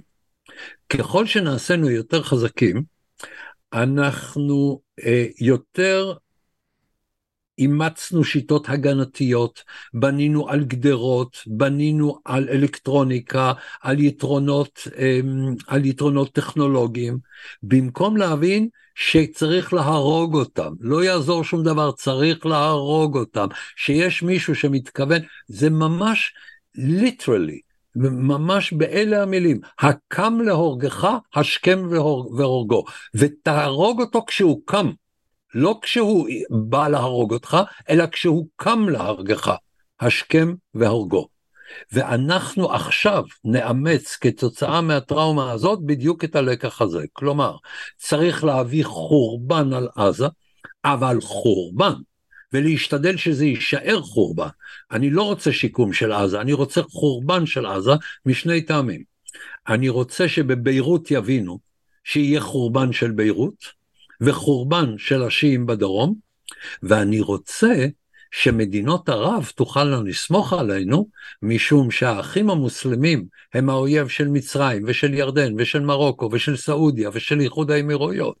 כלומר, אנחנו נלחמים באויב של העולם הערבי והם צורכים, אבל מאושרים שאנחנו מביאים חורבן על עזה, ואסור שבעזה יהיו חיים טובים. א', כי הפלסטינים השתמשו בחיים הטובים כדי להרוג אותנו, בשביל זה הם קמים בבוקר. כל דבר שיש להם ביד הופך לנשק. אתה יודע שהם, אה, אה, אני לא רוצה להגיד לנשק, כן, כי זה, אבל weaponization, הם עשו weaponization של קונדומים. אתה יודע שחלק גדול מהבלונים ששלחו עם פצצות תבערה לתוך ישראל כדי לשרוף את ישראל זה קונדומים מולאים בהליום.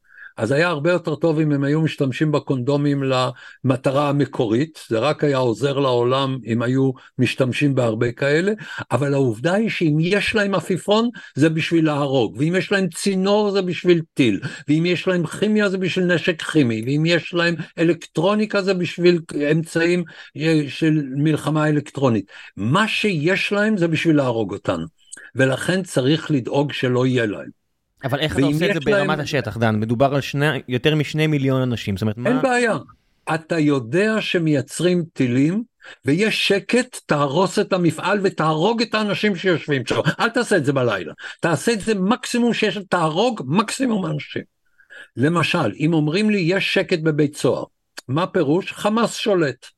אם אין התקוממות בבית הסוהר, סימן שנכשלנו. תראה, שירות בתי הסוהר הוא אפילו יותר גרוע מהמשטרה. אתה יודע כמה צריך להתאמץ כדי להיות יותר גרוע מהמשטרה? יש שם מצב שבו אנחנו עובדים בשביל החמאס והג'יהאד האסלאמי. יש לי uh, מכר, אני לא רוצה לתת פרטים כדי שלא יפ... תיפגע לו הקריירה, אבל אני מכיר מישהו שהוא ב... ביחידה המיוחדת של שירות הביטחון uh, של, של, של, של שב"ס. ודברים שהוא אמר לי, לא, לא דיברתי על זה באף פרק עד עכשיו, הפכו לי את הבטן. לשמוע אותו מדבר על מה קורה בבתי הסוהר ו- ובטי להט, וכל מיני נשים וגברים שדיברו ופיטרו אותם והתנקמו בהם על זה שהם מדברים, הפך לי את הבטן לשמוע. כל הארגון הזה רקוב עד היסוד. רקוב עד היסוד, כי לימדו אותם שצריך שקט. אסור שיהיה שקט. שקט רק כשהם מפחדים מאיתנו. אם הם לא מפחדים מאיתנו, אנחנו צריכים לפחד מהם. תראה, אחד הדברים שאנחנו לא מבינים, אנחנו באים מחברה פלורליסטית, שאומרת, live and let live, אוקיי, מישהו שונה ממך, בסדר. אם זה לא מאיים עליי, בבקשה. החברה שבה אנחנו נתונים באזור שלנו, במיוחד הפלסטינים, זה חברה שמכירה רק אחד משני מצבים. או שהוא מפחד ממך, או שאתה צריך לפחד ממנו. ברגע שהבדואים בנגב הפסיקו לפחד מאיתנו, הם משתוללים על הכבישים עם רובי סער, יורים, עושים, משתלטים, שולטים בשוק הסמים, עושים אה, סמים בתוך שטחי אש, גונבים ציוד צבאי בתוך שטחי אש, במקום שמישהו נכנס לשטח אש, יורים בו. אחר כך נברר אם הייתה לו ילדות קשה. כן? אבל אם לא נעשה את זה, זה הסוף שלנו. דרך אגב, הנה הסיפור המעניין, כהיסטוריון. את מה שאני אומר לך עכשיו, למדנו כבר בשנות ה-20 של המאה הקודמת. ואחר כך שכחנו, ולמדנו שוב בשנות ה-40 של המאה הקודמת, ושכחנו, ולמדנו שוב באינתיפאדה השנייה, ושכחנו. בוא אני אתן לך דוגמה מעניינת על מה מדובר, פשוט משום שראיתי את הדבר הזה אתמול. אמ, אה, המאזינים שלנו לא יכולים לראות, אבל אני מראה לך כאן תופעה מאוד מעניינת. מוחמד ברכה, שהוא ראש ועדת המעקב, שזה הגוף המרכזי של הערבים אזרחי ישראל, כותב שבעזה יש עכשיו 1,873 ילדים שנהרגו, כמובן שקרן כמו תמיד ו- וכולי, ו-1,023 נשים, והוא מקשר את מה שקורה עכשיו עם עזה לטבח בחברון ב-1929, על ידי כך שמדובר בשהידים, כן, באנשים שהקריבו. עכשיו, מי זה הקריבו? הברברים הפלסטינים ששחטו יהודים ב-29, צריך היה את כולם לתלות. אבל הבריטים, בגלל השתדלות התנועה הציונית, החליטו לתלות רק שלושה. כי היהודים דווקא אמרו שזה יעורר מהומות בצד הערבי ולא כדאי. אז לקחו את הכי גרועים, את, את התועבה, את הזבל של המין האנושי, ותלו אותם. הם קבורים בעכו, הנה הקברים שלהם שמשמרים אותם היום ועושים שם הפגנות של ערבים אזרחי ישראל כדי להזכיר את הטבח הזה כי לא השתנה שום דבר. דן מציג אה, על המסך דבר. אה, תמונה של הקברים אה, בעכו, זה בעצם אנשים, אתם לא מכירים את מה קרה במאורעות תרפ"ט, זה היה טבח מהגרועים שהיו בארץ ישראל המנדטורית, זאת אומרת באמת טבח של ילדים בני, עוללים בני יומם, באמת סיפורים מזעזעים שראינו לאחר מכן רק בשואה ולאחר מכן רק ב-2023. זה מה שהיה פה ב-1929 בחברון. הדבר המעניין שההגנה באה לאנשי חברון והציעה להם להגן עליהם, הם אמרו מה איתכם? אנחנו חיים עם הערבים בטוב, אנחנו לא ציונים, אנחנו לא מאיימים עליהם, אנחנו מקבלים את מעמדנו הנחות כיהודים, כולנו כילדים גדלנו עם מינקת ערבייה, מה הם יהרגו אותנו? כן, הם יהרגו אתכם. דרך אגב, מה הם עושים זה לזה? בסוריה, בלבנון, בעיראק, בתימן, בירדן, בסודאן, באלג'יריה, מה הם עושים זה לזה? ערבים לערבים אחרים, כן? כך שאנחנו צריכים להבין עם מי יש לנו עסק. עכשיו, שלא תהיה אי הבנה. עם אותם גורמים בקרב הערבים אזרחי ישראל שרוצים להשתלב במדינת ישראל, צריך לעזור להם להשתלב. אבל כאשר הם מזדהים עם האויב, צריך לראות בהם אויב שאפשר להעניש אותו. אתה לא מעניש את כל הקהילה, אבל אתה מעניש את כל מי שמזדהה איתו. אם כל מי שתחת הביטויים של חופש הביטוי, בעצם אומר, אני תומך ומעודד ארגון טרור. כן? זה הדבר המרכזי. ואת ההתחכמויות שהם למדו לאמץ, ואת הנכונות של בתי המשפט בישראל לאמץ כל התחכמות, זה לפי דעתי טעות. וזה מוליך ישירות למה שאתה ואני יודעים לגבי בתי הסוהר, זה מוליך ישירות למה שקרה בגבול עזה, זה מוליך ישירות לכל הבעיה היותר גדולה בינינו לבין הפלסטינים. אבל כדי שכל הדיון שלנו לא יישמע לאנשים פסימי. אני חושב שההשקפה שאני מציג היא אופטימית, כי היא אומרת, אכן המצב קשה, אבל יש לנו הכוח להתמודד איתו. השאלה היא לא האם יש עליך איום, אלא האם אנחנו יכולים להתמודד איתו. היה עלינו איום ענק ממצרים, התמודדנו איתו, ולפני כמה שנים, ביום השנה למלחמת יום הכיפורים, אומר הנשיא סיסי לקציניו ולחיילים שלו, הוא אומר, אתם גיבורים מאין כמותכם, כי העזתם להילחם בישראל. מי בכלל נלחם בישראל? הרי אנחנו סיאט, והם מרצדס. מי בכלל נלחם במרצדס? אתם גיבורים כי הצלחתם להילחם, אבל המסר הוא לא כדאי לבוא עם סיאט למרצדס, ולכן יש שלום. יש שלום כי אנחנו חזקים, ורק כי אנחנו חזקים. עכשיו, אחרי שאנחנו חזקים ויש שלום, אנחנו יכולים להיות נדיבים, אנחנו יכולים לעזור לירדן עם מים, אנחנו יכולים לעזור למצרים להילחם בדאעש בסיני, אנחנו יכולים לעשות הרבה מאוד דברים. אבל קודם כל, צריך להיות ברור שמי שנכנס איתנו לעימות, נשבור לו את הפרצוף. עכשיו, אופטימיות, יש לה שני סוגים, אופטימיות של אידיוטים ואופטימיות חכמה. האידיוט אומר, יהיה טוב. החכם אומר, יהיה רע, אבל אני אתחזק יותר מהר מאשר המצב יחמיר. מה הפירוש? הפער ביני לבין הצד השני יגדל, ולכן אני אוכל להרתיע אותו, ואם יש צורך, להכריע אותו. מדינת ישראל ניצבת היום בפני הרבה פחות איומים אופרטיביים, לא רק משום שהיא חזקה, אלא משום שאויביה מכירים בעוצמתה. המאבק היום בעזה זה שהם יבינו שאנחנו יכולים להיות גם כמו שאנחנו היום, שאנחנו מסוגלים להרוס עיר, כי אין ברירה. וכשאין ברירה, אנחנו נהרוס עיר, ובלונדון הברברים המקומיים של ערבים שהגיעו לשם, עם אנשי שמאל רדיקליים מטורללים על כל הראש ומעוותים מבחינה מוסרית וערכית, לא יפריע לנו. הם יצרכו ואנחנו נעשה מה שצריך, ואם נעשה מה שצריך, אז גם נוכל להרתיע יותר, ואז לשתף פעולה יותר, ולעשות שלום יותר, ומצבה האסטרטגי של ישראל היום באופן דרמטי יותר טוב מאשר לפני עשר שנים ועשרים שנה וחמישים שנה ושבעים שנה. המצב, אם אתה מסתכל על זה ברזולוציה של עשורים, הולך ומשתפר כל הזמן, והמצב היום, אני יודע שאף אחד לא יגיד את זה וכולם יצחקו עליי שאני אומר את זה היום, מצבנו היום הרבה יותר טוב מאשר אי פעם בעבר. אם אתה מסתכל על התמונה הכללית, אנחנו רולס רויס עם פאנצ'ר בשלושה גלגלים. א', בשני גלגלים כבר תיקנו את הפאנצ'ר. ג', יש גלגל ספייר בשביל הגלגל השלישי, ועדיין זה רולס רויס.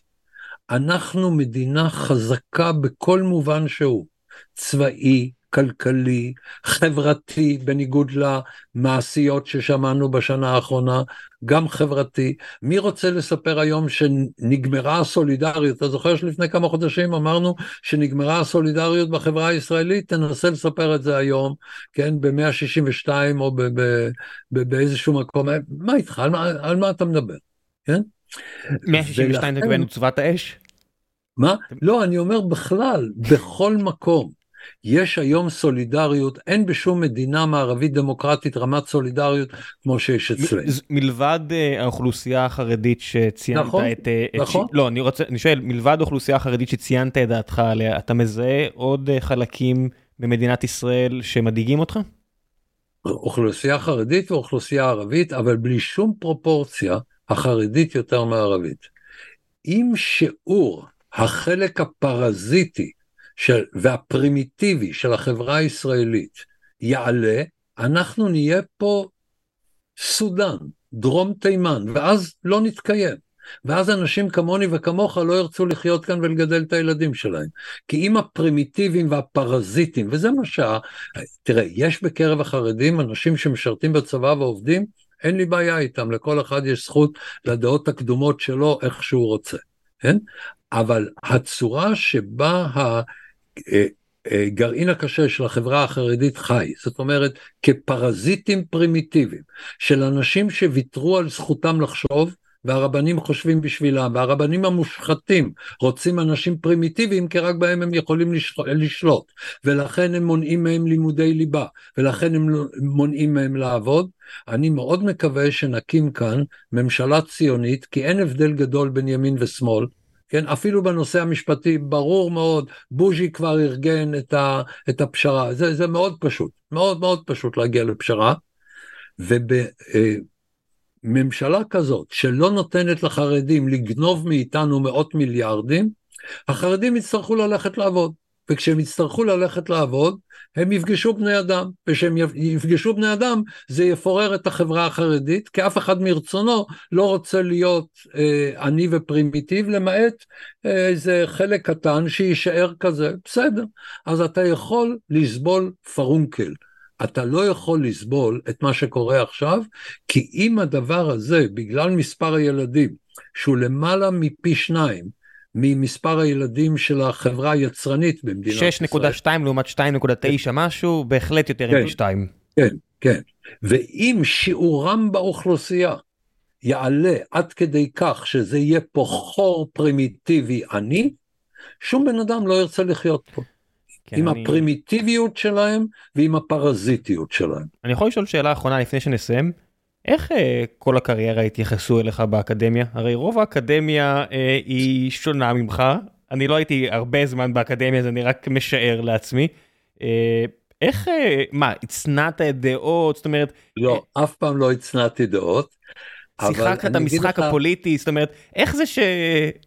החזקת מעמד באקדמיה ובאזורים האלה. אני 55 אה, שנים באקדמיה, כן. אוקיי?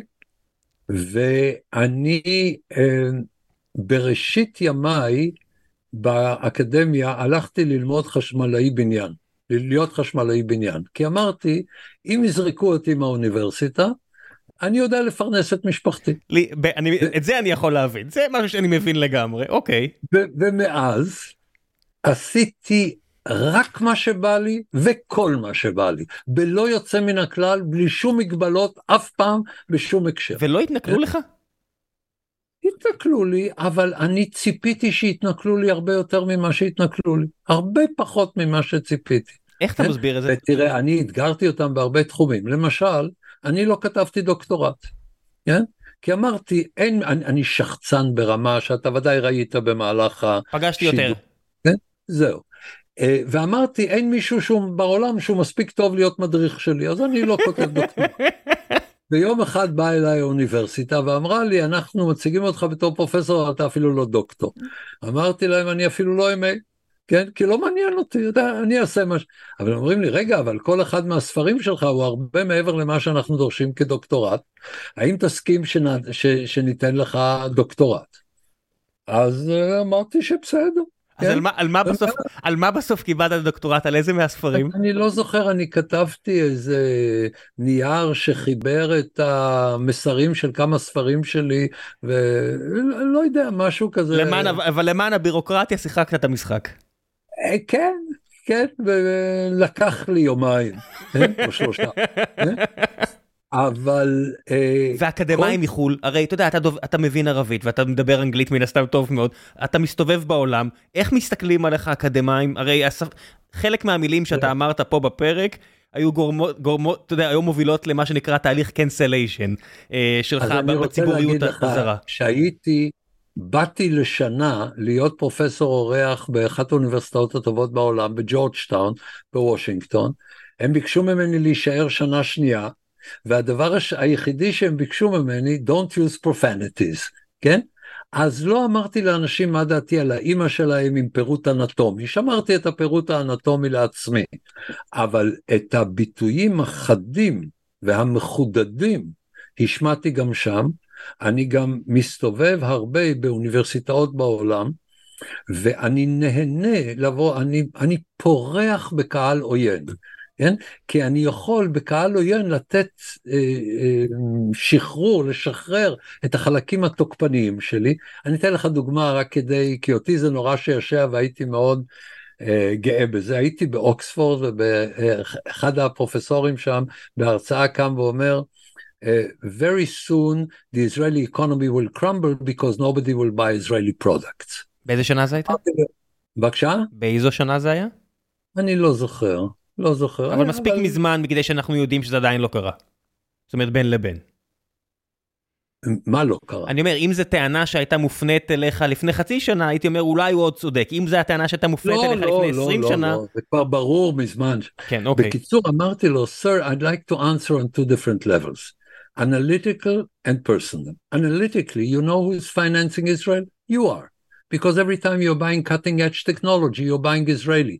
You don't even know it. We don't try to persuade you. We cheat you. We're Jews. Hmm. Okay? now, on a personal level, you remember the last time you had a colonoscopy? The tiny camera that went up the mm. creek where the sun doesn't shine was Israeli. Would you rather have a massive Russian camera up the same creek? כן? ורק בשביל זה היה כדאי לקום בבוקר. כן?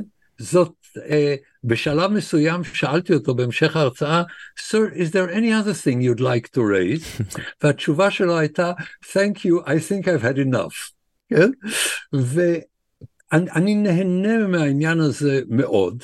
אני נותן דרור לחרצובות לשוני. תראה, יש גם דבר אחר. אני מסתובב בעולם ופוגש בדרך כלל יועצים לביטחון לאומי, שרי חוץ, אה, חברי פרלמנט, אנשים מהסוג הזה. רק עכשיו חזרתי מסיור כזה בגרמניה, אני עושה את זה בכל רחבי העולם. זה אנשים מרשימים כאן? גם ביפן, בהודו, בבקשה. זה אנשים מרשימים או שזה פוליטיקאים שיש... חלקם, לא, חלקם אנשים מאוד מרשימים. מי למשל חלקם... מאוד הרשים אותך אם יש לנו ככה עוד עשר דקות? אה, אני לא רוצה להיכנס, הכל נעשה בדיסקרטיות הבנתי, הבנתי, בסדר, בסדר. אני לא רוצה להיכנס ל... אוקיי, אבל אתה אומר זה אנשים מרשימים בכל זאת. בבקשה? אבל, אבל אתה אומר זה אנשים מרשימים.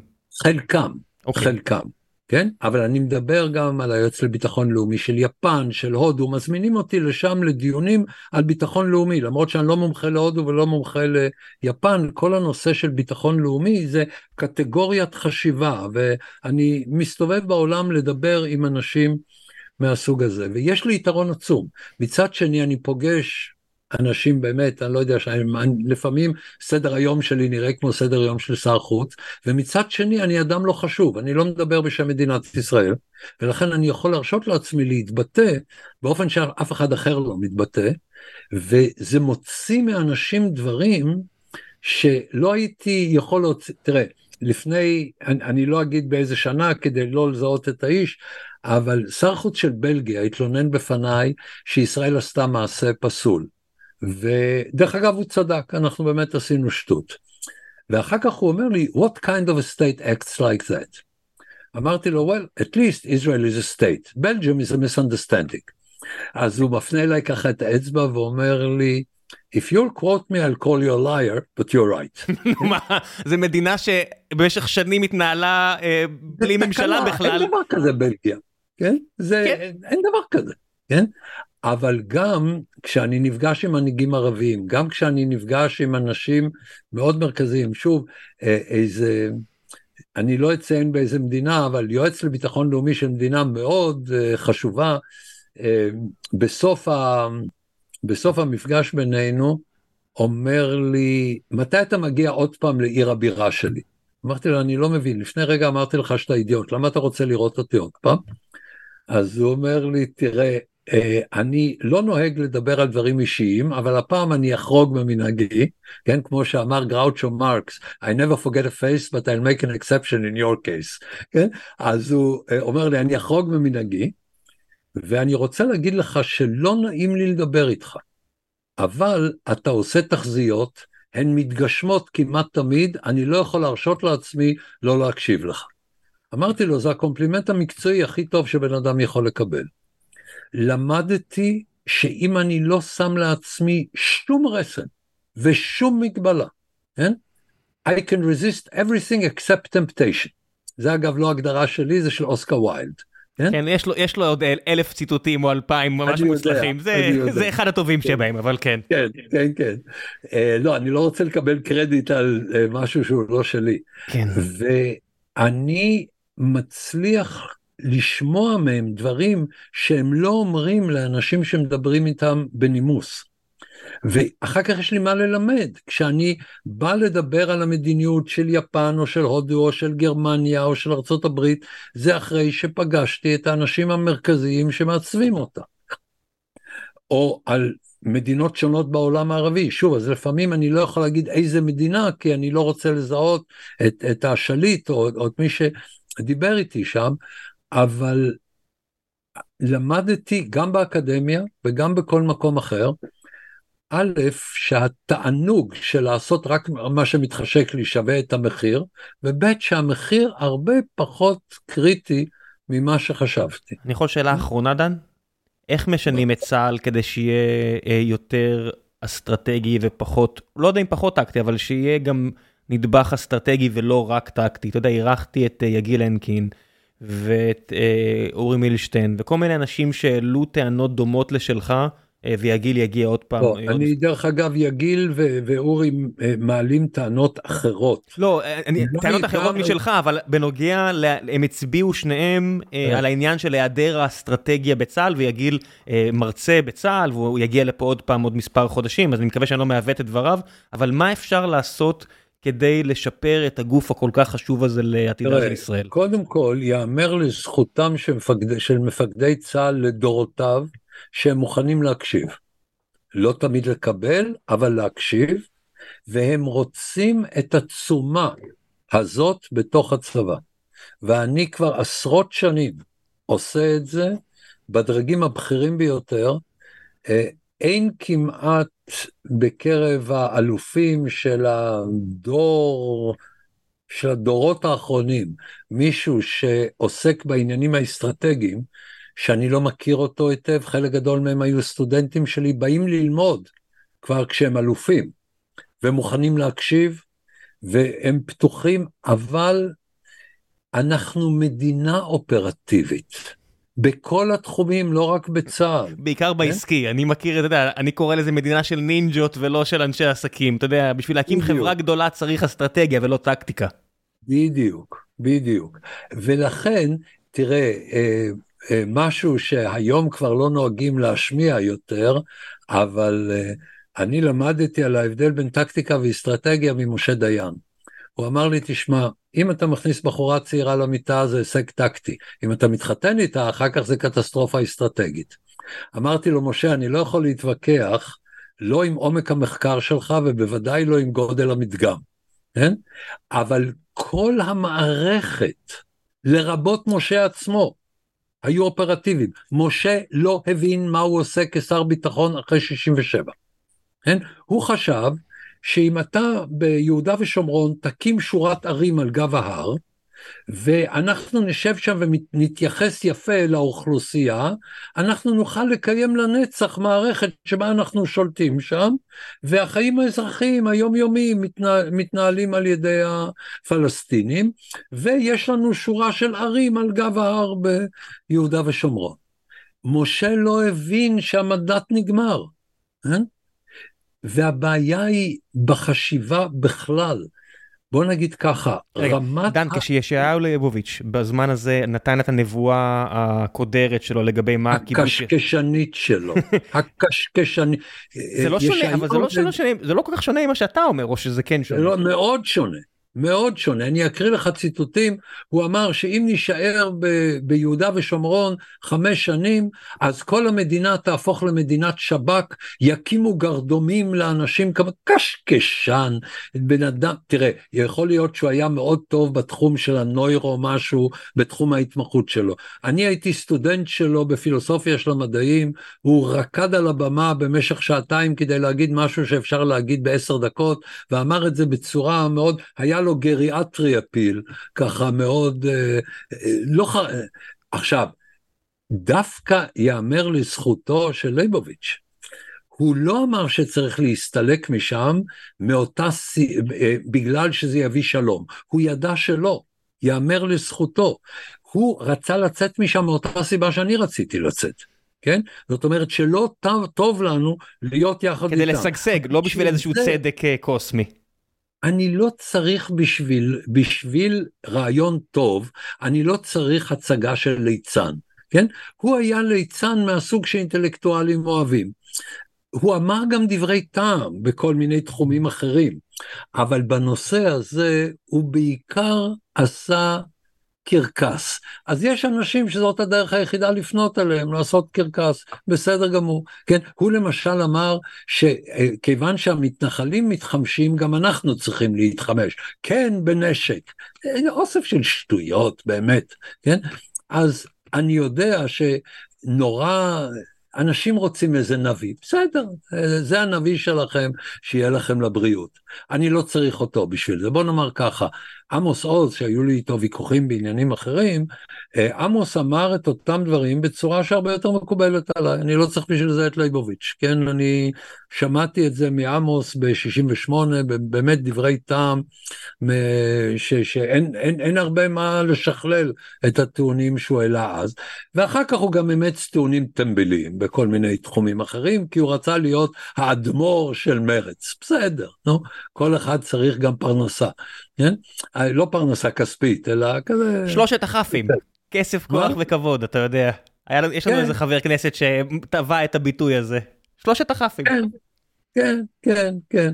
אה, לא כל דבר זה כסף אה, מוניטרי, יש גם כסף כן, כן, כן, דימויי. נכון, נכון. אז תראה, היו שורה ארוכה של אנשים, היו לי על זה הרבה שיחות עם יגאל אלון, כן?